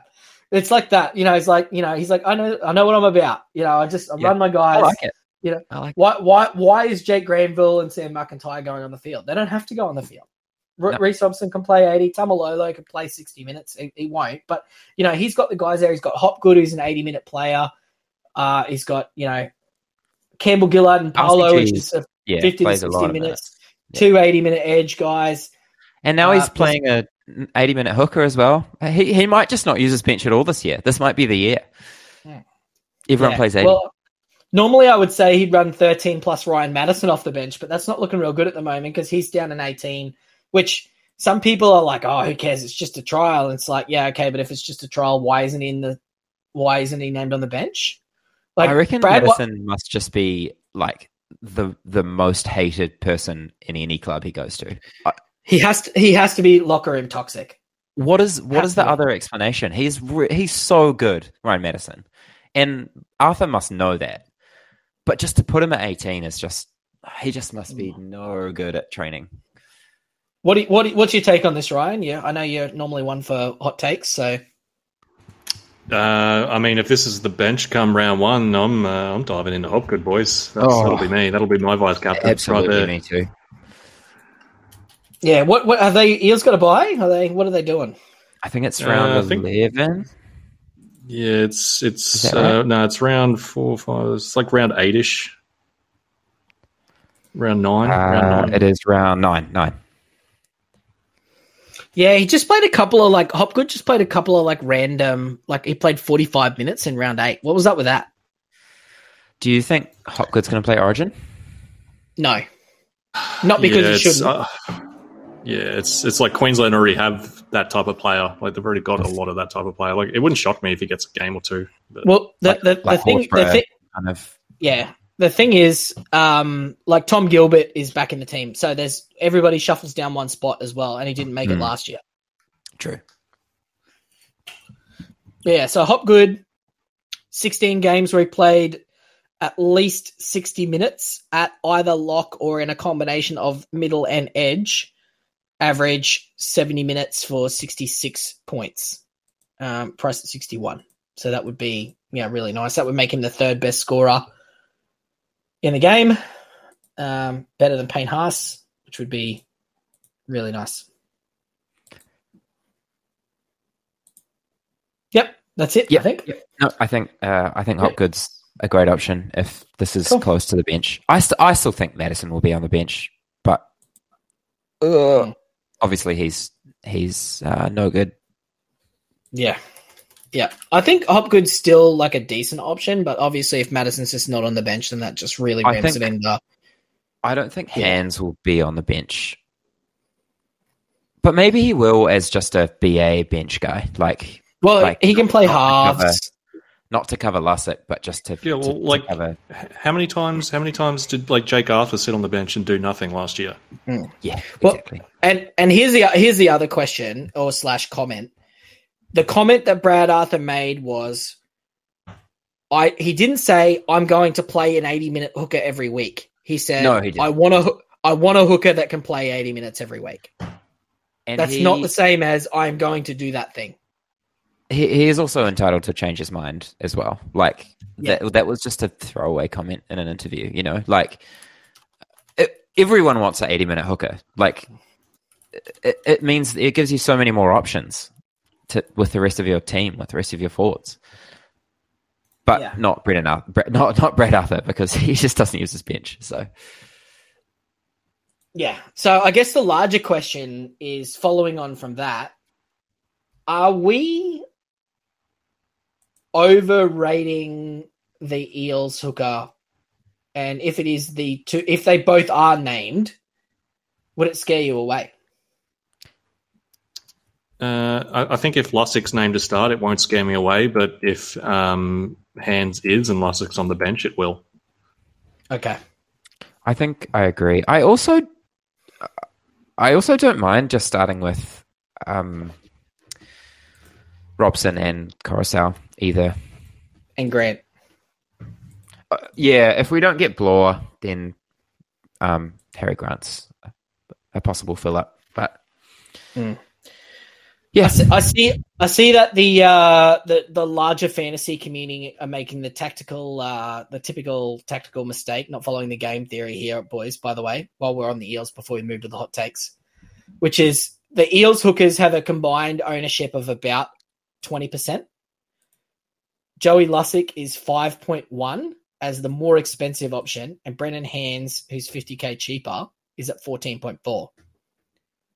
Classic tactical tactical mistake here, taking the cheaper option. Guarantee you, this is people trying to squeeze players into the team and go, oh, just get hands or whatever. Like people want know. the jewel. People want that jewel of hands, and they're getting sucked into mate. that. I think that is hundred percent not the jewel. It is hundred percent the price. fifty k It's people trying to squeeze like Nicho Hynes, Nathan Cleary, and Payne Haas into the team and, go, and Harry oh, Grant. oh, I'll just I'll just squeeze uh I'll just I'll just squeeze Brendan Hands in there. I'll deal with it later. I've got I've got placeholders and they got like I've seven got two Samuel hundred in the Afinu. bench. in my seventeen, but Yeah, no, exactly right. Meanwhile, I'm sitting here with uh, Jaeman Salmon in my 17, so I'm I'm not talking. it's fine. He's the next Cardi. Oh, that's What is true. it? What is it? Salmon salmon season. Silly salmon silly season. salmon, silly the silly salmon season. Yeah. So if anybody wants to submit a video to us of them doing the silly salmon uh, on the socials, that would be strongly appreciated. Uh, the best silly salmon video can get the uh, NRL Fantasy 2024 champion ring that I've got. It doesn't have you don't have to win the ring from being winning the game. You can just win it by some stupid The silly preseason salmon. competition by doing the silly salmon. I also want um, someone to find a silly salmon video uh, and then like put Jaeman Salmon's face on the silly salmon person. Mm. That would Can we just get a video of Jaeman Salmon doing the silly salmon? I think that's Do, probably. do you think that exists? That would be ideal. Maybe we can it'll, like ha- it'll have to exist? or something. Also, just just a quick shout out to the person who actually did send the uh, video of the cheese wheel pasta to the socials. Um, Yeah. I'm gonna. I'm just gonna dig that out because it was it was like a public service. Um, I, want to find it. All these bloody people messaging asking fantasy questions. Where's the cheese wheel? Damn it! Oh, this is good. This is good. This is good material, guys. Let's um. Rob, the people need to know. All right. yeah, but you're just Right. scrolling. It's not just- scrolling through DMs. Yeah. Why are you why are you not helpful? Why are you not helping me? Okay. I don't know where it is. I don't know. Where Yeah, it all right. In the meantime, all right, boys, we're going to start with the hot takes. We're ready to go. We're 70, we're 80, 90 minutes in. We're primed. We're ready to go. Ryan, you're first, mate. You're the man with all the hot takes. You were calling Todd Payten a Seabold earlier. You got hot takes galore. What's your What's your Mm. number one hot take for the season? All right, number one, we're going to start with Todd Payten. The Cowboys are going to make the top four. There you go. Thanks. Oh my god, They're back. I love it. The boys are back this year. I love that. That's good. All right, what What's the catalyst? What What do you think's going to be the driving force behind that? Well, I, I think uh, my, I, I still think they're the good team that they were in 2022. I, I just think what went wrong for them in 2023 was how good they were in 2022, right? So, like, obviously, they had a lot of young guys in 2022, a lot of guys like just breaking into the first team, and then they started off really well, and then that um, that resulted in Origin debuts, a long Origin series, straight into a long finals campaign, like making it to the prelim and then straight from there, straight into the into the World Cup, and then a short preseason, and then uh, they were underdone come you know the the start of uh, 2023. Like a lot of them look fatigued as um, very early in the season, and they started to to click a little bit in those middle rounds. But early in the year, it was it was it was really bad. Like there were the effort areas weren't there. They were getting flogged by the Tigers and the Sharks. So I, I think. Um, I think this year they're going to be ready. Um, they, you know, they're healthy. They've had a full off season no excuses this year. I think they're going to be back. Yeah, no, I agree. Uh, I feel that way. I, I, I could, I actually couldn't have, couldn't have said that more for myself. I don't think that's a hot take. I think that's accurate, accurate information right there. But, but I like, I like it. I like that you're on board. So, so it doesn't count. Do you have to do another one? He's got to come up with a different one. No, no, that's right. I'll allow. I've got I'll allow. one. I've got another one. Ryan, Another one, Ryan, don't worry. Ryan's, Ry- Ryan's got a good history of his hot takes actually coming true, so I'll, I'll allow it. Ro- Rob, what about you, mate? What's your hot take? I've got a hot take within our circle of uh, influence, which is that the Eels will make the eight. I know you guys are down on the Eels, but I'm hot on the Eels this year. Hey, whoa, whoa, whoa, whoa! Hang on. No, no, no. I got the Eels in my top eight as well. That's not a hot. That is not a hot take. That's oh, I think I thought I was the only one. I checked this earlier. No, no, no. I'm All gonna right, If I haven't got, if I if I haven't got them eight, I've got them nine. Like it's, it has to Yeah. be close. Yeah, I've Well, got them on at not- eighth. I've got them at Okay. eighth. Well, all right, all right, all right, all right. And Ro- and you got them at eighth, and Belent's got them at eighth, and Stewart's got them at seventh. So that's I don't I'm count- call- I don't count that. that. That's not a hot take. I think it's I think Alright. it's a good I think it's a Try good take again. though because every okay I'll go top six.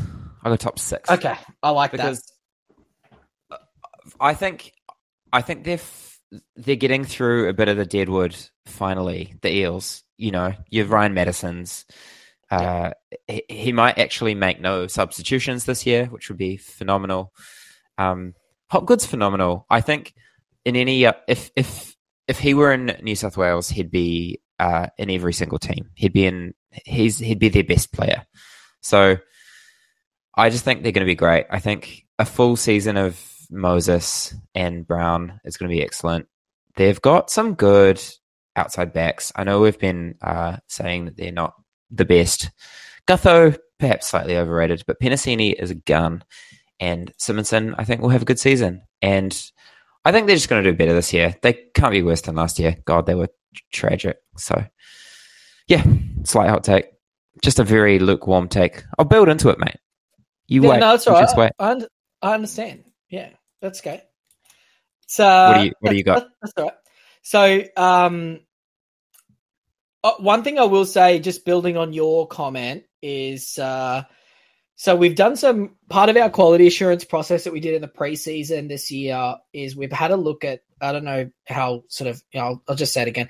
We had a look at the total number of fantasy points on average we expect the teams to score on a weekly basis that all the combined 17 players. And we had a look historically, and there's some pretty significant trends, which is teams that score in the top four highest on average don't fish, finish lower than sixth place. And the teams that finish in the bottom four of total points on average scored always finish in the bottom six places, which sounds really obvious, but It's actually like a thing, right? So the top four projected teams for us this year are the Panthers, the Rabbitohs, the Knights, and the Eels, which theoretically means that all of those four teams should come in the top six. And if you want right now, gamble responsibly, you can go and put a multi bet on all four of those teams to make the top eight, uh, which I have already done. trying to back myself. trying to back myself. Um, so I got I got five dollars fifty for those four teams to make the top eight. What was it? Panthers, Broncos, Eels. No, not the Broncos. Panthers, Broncos. Rab- Panthers, Rabbitohs, Knights, Eels. Top Knights, four, Eels. top eight. Whereas Ryan's too dark on the Knights to make that bet. No, I mean I've I've had my uh, uh, I've had my I don't know my opinion on them soften um, mainly just because of how soft as butter their schedule is up until Origin. Yep. Yep. I've got them sixth, Nice. I think. So happy days. All right, Mark, Yep. what's your take? Good. All right. My take is that the Manly Sea Eagles are going to finish higher than the Broncos, the Warriors, and the Sharks this year. Ooh, I like Higher it. than the Broncos, Warriors, and Sharks. Yeah. They're going to finish higher on the ladder than the Broncos, the Warriors, and the Sharks. That is a hot take. Ooh, that is. Yeah. I like that. That is I yeah. like So it. I two hate, of the, I hate it. I hate it so two much. two of those two of those three teams are going to miss the eight. Oh my. I know you hate the Warriors this year. I don't know. I don't hate the Warriors. I think they're a really good team, but two of those three teams are going to miss the eight.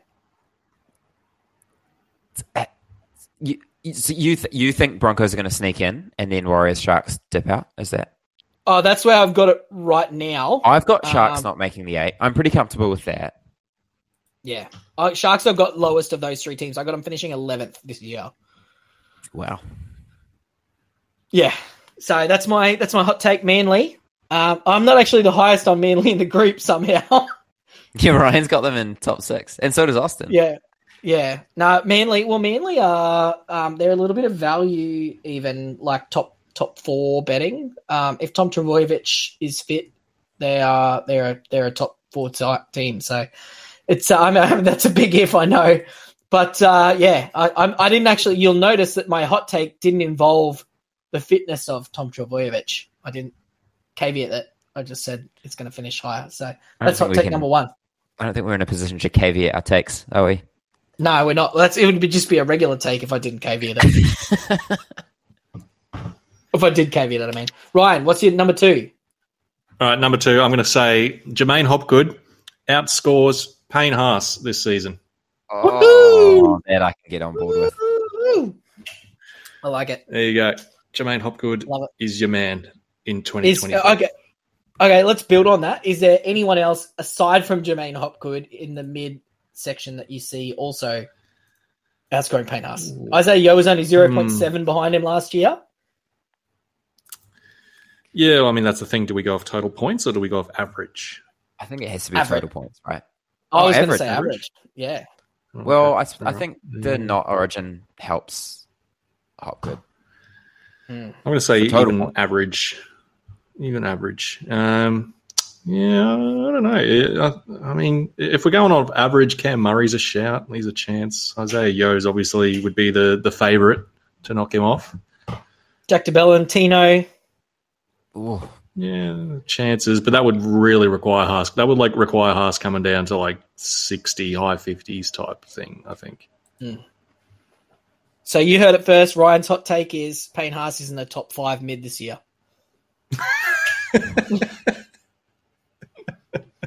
that's how you. That's how you turn it up to eleven, Ryan. That's how you get the people. That's how you your really back. get it going. Yeah.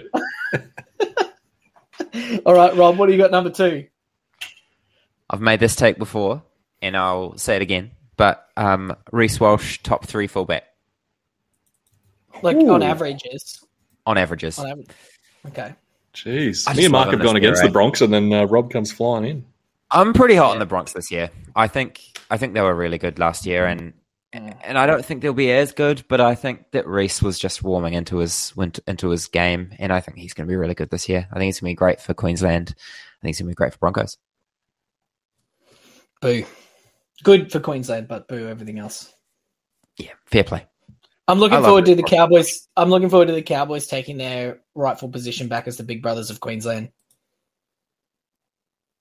Yeah, that would be nice. I. I miss I miss Cows in the in the eight. Oh man, they're, they're like the battles 20 like 14, 15, 16, 17 Broncos Cowboys. That used to be so good with the uh before it fell off a cliff there. I think then people were just assuming that Broncos Cowboys was going to be good every single year and then sometimes it was shit. Oh, But- the that grand final was best ever, eh? Yeah. I'm going to jump on the theme here for this round, boys. My uh my tip is Isaiah Papali'i is going to be the number one averaging genuine edge this year in fantasy. Ooh, wow, knocking off Fifita. Yeah. So Fifita, Nat Butcher, John, and John Bateman all finished higher last year, and Brendan Nick- Briton Nikora. Uh, obviously, Ola Kawatu was breathing down his neck as well. A few other guys with some room for to move up. But I've got Isaiah Papali'i, and Isaiah Papali'i is the top try scorer for the Tigers this year overall. Mm. No, I really like that. And I really now, like now, Papali'i also- this year. Also, just out of interest, not that I'm telling you to do this, but um, Isaiah Papali'i is currently 151 to one to be the top Tigers try scorer this year. Who's number one? Is it Puller? Oh, Charlie Staines. Hmm. But they got Charlie Staines, Junior Tupou, who have absolutely like z- zero job security. Uh, Isaiah Papali was terrible uh, last year and has absolutely 100% job, job security outside injury. 151 to 1. Gamble responsibly, people. And and enter um That's all I'm saying. in in Picklebet if you Yeah, Matt. Yeah, if you if you put if you're thinking about putting these bets on, use code amateurs when you sign up for Picklebet. yeah Please. that's it. But gamble responsibly. Gamble responsibly. Yeah, the chances are you're about to lose, but you know Isaiah Papali, 151 dollars. That's all I'm saying. I think I, I really like that. I like Papali'i a lot this year. I've grabbed him in draft. I'm just looking forward to having him having some shares in him, even if I don't grab him straight away. And Hmm. classic. I think there'll be a time where we grab him, right? Um, possibly. Would, would you like game. to make an offer for him in Dynasty? I've got a bit of a rebuild. I'm not in your dynasty thing, mate. Why not? You took over the only the only spot available. Can I sell you my team? I don't want that team. Isn't that team It's- garbage? No, it's good. It's a great team. What's the buy-in, Ryan? I'll, I'll, I'll, I'll Uh, only charge you. I'll only charge you five dollars more than what I pay for the buy-in every year, and you can run the team. I'll help you run it. How about that? We can do do a little. you you pay the buy-in. It's twenty five dollars a year. Got to pay it to Chappie. Oh, Uh, no, pay it to me, I'll pay Chappie. Chappie's just fleecing us, eh? Yeah. All right, Ryan. What's your third and final? Your number one penultimate, penultimate Ooh. hot take. Yeah, third and final. Um, hmm. Okay. Um, I'm going to say. I'm going to say the wheels fall off at the, the Sydney Roosters this year. I know you're very hot on them, Mark. What? you like the Roosters? No, Yep. I love I ju- that. The wheels are I going to just- fall off. I just picked him as my like team. I have to tip every single week in the tipping comp. I was Which is wondering, what- Mark, Yeah, why you which- don't and the team. Panthers for that. What? I was just wondering why you don't just pick the Panthers for that. Because I'm not a weak gutted dog, mate. Yeah. Okay. All right. Not a Jaeman Salmon. Uh, not a silly salmon. bulldog, mate. He's not a silly salmon. No, look, and that's even more reason why we should be fading the Roosters because the team you pick to bloody uh, do well every week always goes crap. So I'm 100 percent Yeah, off the Roosters. They do. They do. You're right. exactly, yeah. I mean, look, look, think about it, right? You know, we've got Suaalii and Manu one foot out the door. We've got uh, you know the Teddy, bloody um, Luke Keary, Waerea-Hargreaves, all these guys getting way up Yep. there in age. You know, uh, look, Trent Robinson's gone off the boil. This is it. This is it. This is No, the demise. all right. Okay. I thought you were about to Hot say the take. wheels are going to fall off Penrith this year. I thought that's what you were going to Have say. you got the Roosters to miss the eight then, Ryan? Well, I mean, the wheels falling off would imply missing the eight, wouldn't it? But I would almost say the wheels came off last year, and they still made the eight, and then they kind of Yeah, limped their way. The wheels were a little wobbly last year. They didn't come off. Yeah. they didn't come off. They were a little bit wobbly. Okay, okay, There okay. was a loo- there was a loose uh, there was a loose nut. It was a, it was a loose nut. Hey, It- it- it's like it couldn't quite go straight. It sounds like an NRL off-season scandal to me. A Dylan Napa special. That one. Oh man, yeah. I'm just asking. sounds like it just- who's got the video. So- mate. Just asking for a sounds like you just sounds like you just boxing at shadows there, Ryan. I think. I don't know if you Nah, know what's, that's just, what's uh, going on. That's just Do you guys copium, that video? I was copium from you, asking mate. a friend of mine. No, no, don't. Let's not. Let's not. Let's not play on that anymore. It's gone. It's it's been deleted by the internet forever. Rob, what's your third? And fi- what's your third and final hot take? Uh, not even a hot take. It's our year. Warriors win the comp. SJ rides Oh. off, rides off into the sunset. It's got to be. It's got to be this year. If it's not this year, Oh, I don't think we're going to win it for ten more years. This is it. We got Yeah. AFB. We've got Sean Tohu's in his in his late late prime. I think if we don't do it, Rogers back. If we don't do it this year, I think it's going to be a little while. It's a prime with a couple of asterisks there on Toho. Mm, It's Yeah, we were talking prime. about. You know, we were talking about off air. We were talking about the movie The Mummy. I think that's what we might call him this year. yeah. Yeah, just but you know, uh, just circling back to the silly salmon. I like. I was just thinking about it. I'm really happy that we've got the Cardi Party, and then last year now it's the silly salmon this year.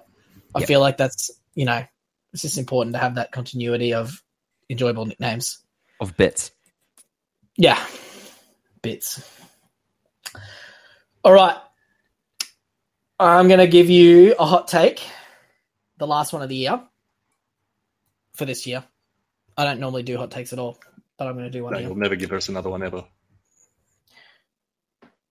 No fantasy options this year average above 70. Hmm. Okay. So what? You got Hynes Yep. and Cleary coming back down to the pack? Just the anti Cleary Hynes pet.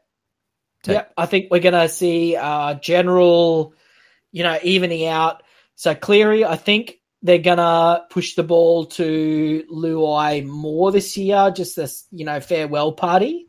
Um, you know, he's been a good servant of them for a while. I think they're going to uh, psychologically be looking to sort of give him a send off, and he's going to see more ball than what he should. And Cleary's going to he's going to go away from Cleary a little bit. Um, and then Nicho, just the erosion of the base. I think he's gonna, um, I think he's gonna be like a high sixties sort of scorer. But yeah, I think I think we're gonna see, uh, I think we're gonna see a, a like a early season Jarome Luai farewell tour. Um, that sort of drags the Cleary average down a little bit. That's gonna sort of take him up to Origin, where he's gonna sort of have to deal with that, and then yeah, he's going to sort of score well towards the end of the year, but I think he's going to average out in the high 60s, not the low 70s. It's my hot take. I just wanted to get that on the internet. I've actually felt this way for a while, and I've been really wanting to take Cleary out of my team, but I just can't bring myself to do it. Oh my god. Game theory. I just- game theory. I can't. I know I'm, I'm not going to do it, but I've been wanting to do it, and that's that's the reason why. I Every think, bloody. I think there's going to be a, a yeah. Death Taxus and Mark uh, Bash and Cleary Fading. not starting with him. Fading Nathan Cleary. Fading Yeah, Cleary. no. Yeah. I didn't start with him last year. It worked out okay. It worked out okay. That's That's all I'm true. saying. That's true. Um, yeah, no, I did. No, I did start with him. Did I? No, you definitely did. Oh. Yeah. Okay. No, last year was the last time, and it was the best I've ever done. So you know, Yeah. it was. You know, maybe that's a coincidence. Maybe it's not. I don't know. You be the judge, You be the judge. listener. All I'm Let's saying. All I'm saying is. come right. All I'm saying is Storm, Eels, Broncos, Roosters, Manly by Tigers, but then Cowboys, Rabbitohs, Wars. That's all you know. Projected top eight ish teams outside of the Tigers. That's a that's a it's it's not an easy start, uh, and then they go into Origin. But he has the Dragons at Origin one by Origin 2, by Origin 3, and then he finishes the year Dolphins, Dragons, Knights. But actually, a pretty couple of tough ones in there. Nah, yeah, okay. Yeah, high 60s. That's it. You got me. No one averages 70. Except Isaiah Papali'i. Oh yeah, when he scores one try per course. game. He scores 25 tries this year. yeah, He has a 100 Gavin if I Cooper get- like stretch. yeah. I, I've honestly, I'm just on some like massively rank fucking outside bets. Excuse me, at the moment. the Isaiah Pup, Isaiah Papali at 151 dollars, Zac Lomax at 101 dollars. I love that Lomax take. I think we we we broke the internet there for a little while. Oh, we hundred percent. We moved the market so far. I got um I got Bet three six five to like restrict my account for a little while because I was trying to trying to get fifty and they wouldn't let me. So They th- they thought we had some inside information. they We thought didn't. we had some we just- mail. We're just not idiots. He's have a most, guess what he's um, paying now. It was 101 dollars the other day. It's 23 now. Yeah, I saw it was thirty nine the other day. It's so funny. I, I think it's it's, just, it's 23. just fun jumping on that value, eh? Because even if he doesn't win, that's just really good juice. You know what the play is right now? Is just piling into Stephen Crichton at 51 dollars though as well. If Ooh, if Stephen okay. Cri- if Stephen Crichton is the goal kicker this weekend, I'll be piling into Stephen Crichton as well. I think. Do we Oh, think absolutely. Burton's going to kick goals? Who? Matt Burton. I don't. I know. I don't. I think it's going to be Stephen Crichton. That's what I'm saying. Okay. okay. So yeah, so Stephen Crichton. So so the goal kicking outside backs is Jamayne Isaako at four dollars. This is a betting podcast now. Sorry, gamble responsibly, everybody. Gamble responsibly. Jamayne Isaako four dollars. Valentine Holmes six dollars. Obviously, those two are the favorites, but they're really short. Kalyn Ponga, he's a fullback. He's going to play Origin po- potentially, uh, or you know whatever. Garrick's at six fifty. He's moved to the centers Base center, which I yeah. think is going to take take it take the shine off him. Latrell's at eight bucks, Cleary's at eight bucks, halves occasionally win it, but maybe not. Nick Meaney's the worry if, if if he's the goal kicker for the Storm. Um, but you know, Lomax is still the same odds as Papenhuyzen. Um, and I mean Papenhuyzen's good, but fullbacks don't go at one a game, and wingers can do. So, and I, I just yeah, I, I still think it's a I feel like the only threat is. Yeah, it seems like the only real threat is Jamayne Isaako. yeah. The threat the threat is uh, just like another Alex Johnston type year where he scores 45 tries, isn't it? It's someone that No, just but- goes out the gate. Oh, but but it's the top. But it's always a goal kicker. The top scorer. Yeah, it's always a goal kicker. It's it's a I think, Zarko, uh, isn't it? The top the the main well, threat. yeah, I- Yeah, yeah, I think I think Val is a sneaky chance if he plays the entire year because the Cowboys um, have two of their buys on Origin rounds and he typically backs up. So um, lob him into, Yeah. I guess. But yeah. I just, I'm But just yeah, no, you're right, like- boys. yeah, Garrick is big unders. I think It- he should be longer odds at center. Definitely. yeah. Um, They've Yeah. priced in Trbojevic getting hurt, I think. Yeah, maybe. Uh, but then uh, then they just put Koula that back there, and um, I think I think it'd be Koula over Garrick Oh, now. Koula was gone last year Yeah. at fullback. Looking forward to that Oh. this year. Tell you what, boys. In closing, I missed the two-hour podcast. I'm glad. I'm glad we did it. I'm glad we did it. This is our trial. This is our preseason trial. Yeah, it's really nice. Yeah. Got to do some stretches and warm up. Yeah. Jump in the ice bath now. Good job. All right. So, um, uh, yeah, okay. I think that's probably enough for today. I, I, I won't That's try plenty. to try to squeeze it in. All right, boys. Uh, so moving forward, obviously we've got a few pods to come. The big, the big stuff. We've got the studs and duds. We got the podcast. Uh, we're going to do another questions pod. More than likely, uh, we're going to do uh, NRL physio. Uh, we're going to do an app with him. We're going to do two TLT podcasts. There's lots of stuff coming. Uh, I guess in, in closing, obviously, uh, if you if you are choosing to have a punt, we do actually really uh, appreciate if you do decide to to to jump on and do that with the preferred vendor of the amateurs, which is Picklebet. Just type in amateurs when you sign up in the promo code. Uh, you don't get anything aside from our love and admiration, uh, but it will help support the podcast. Or we have the Buy Me a Beer, uh, where you can go on to the Buy Me Beer, which is on the website, um, and uh, yeah, and donate there. Obviously, we don't do any advertising. We don't do you know any of sort of other stuff aside from that. So just get in, support it. There's lots of articles on the website. Uh, we've just been actually sort of slowly leaking ones onto the website just to see who's paying attention. Uh, so there's lots of stuff. Ryan put a, a nice article up there on Tino Fa'asuamaleaui the other day. Obviously, he could be a potential beneficiary of David Fifita being out. Uh, we've got lots of good stuff on the website, so go check that out. AmateursFantasySports.com slash NRL. Uh, we got the game theory, team construction, draft guide, uh, team by team projections, all that sort of stuff. Rob, any uh, any closing thoughts today? No, it's all correct information as always. I I, I uh, recommend having a look at the site. I think especially if you're new, um, if you're new and have listened to 114 minutes of us rambling on, then power God to you. you. Um, but there is there is some really good information on there about how to construct a team. I think that's the first place. Like, if someone asks me where do I start, is is like have a look at that and the the the game theory and the construct the team article in particular. Um, have a look at those and then come and chat to us. We'll we'll always come. We'll always answer your questions, but I think that, that that's oh. a good place to start because it is just so daunting and intimidating. I think to to to start a team, and we speak with experience because we've done it for a long time, but we've also made a lot of mistakes that you'll probably be making in your first season. And it's almost par for the course, isn't it? It's almost part of the fantasy journey is just making some absolute howlers.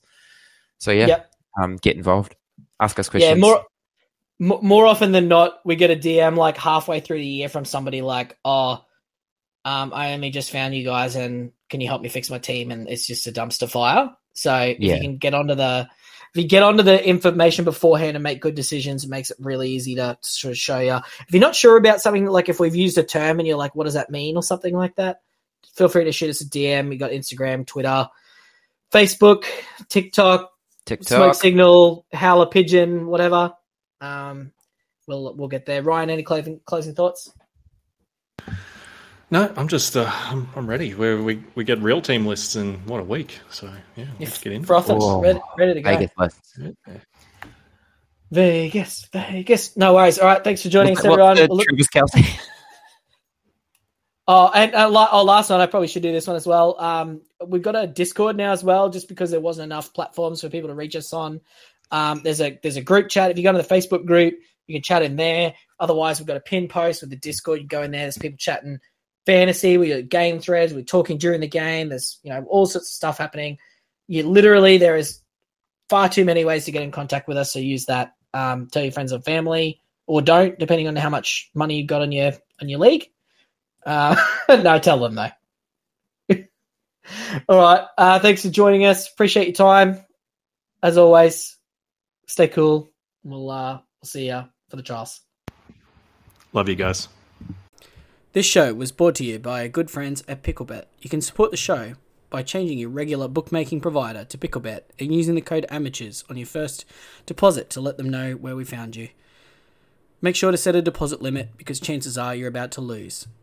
For free and confidential support, call 1 800 858 858 or visit gamblinghelponline.org.au.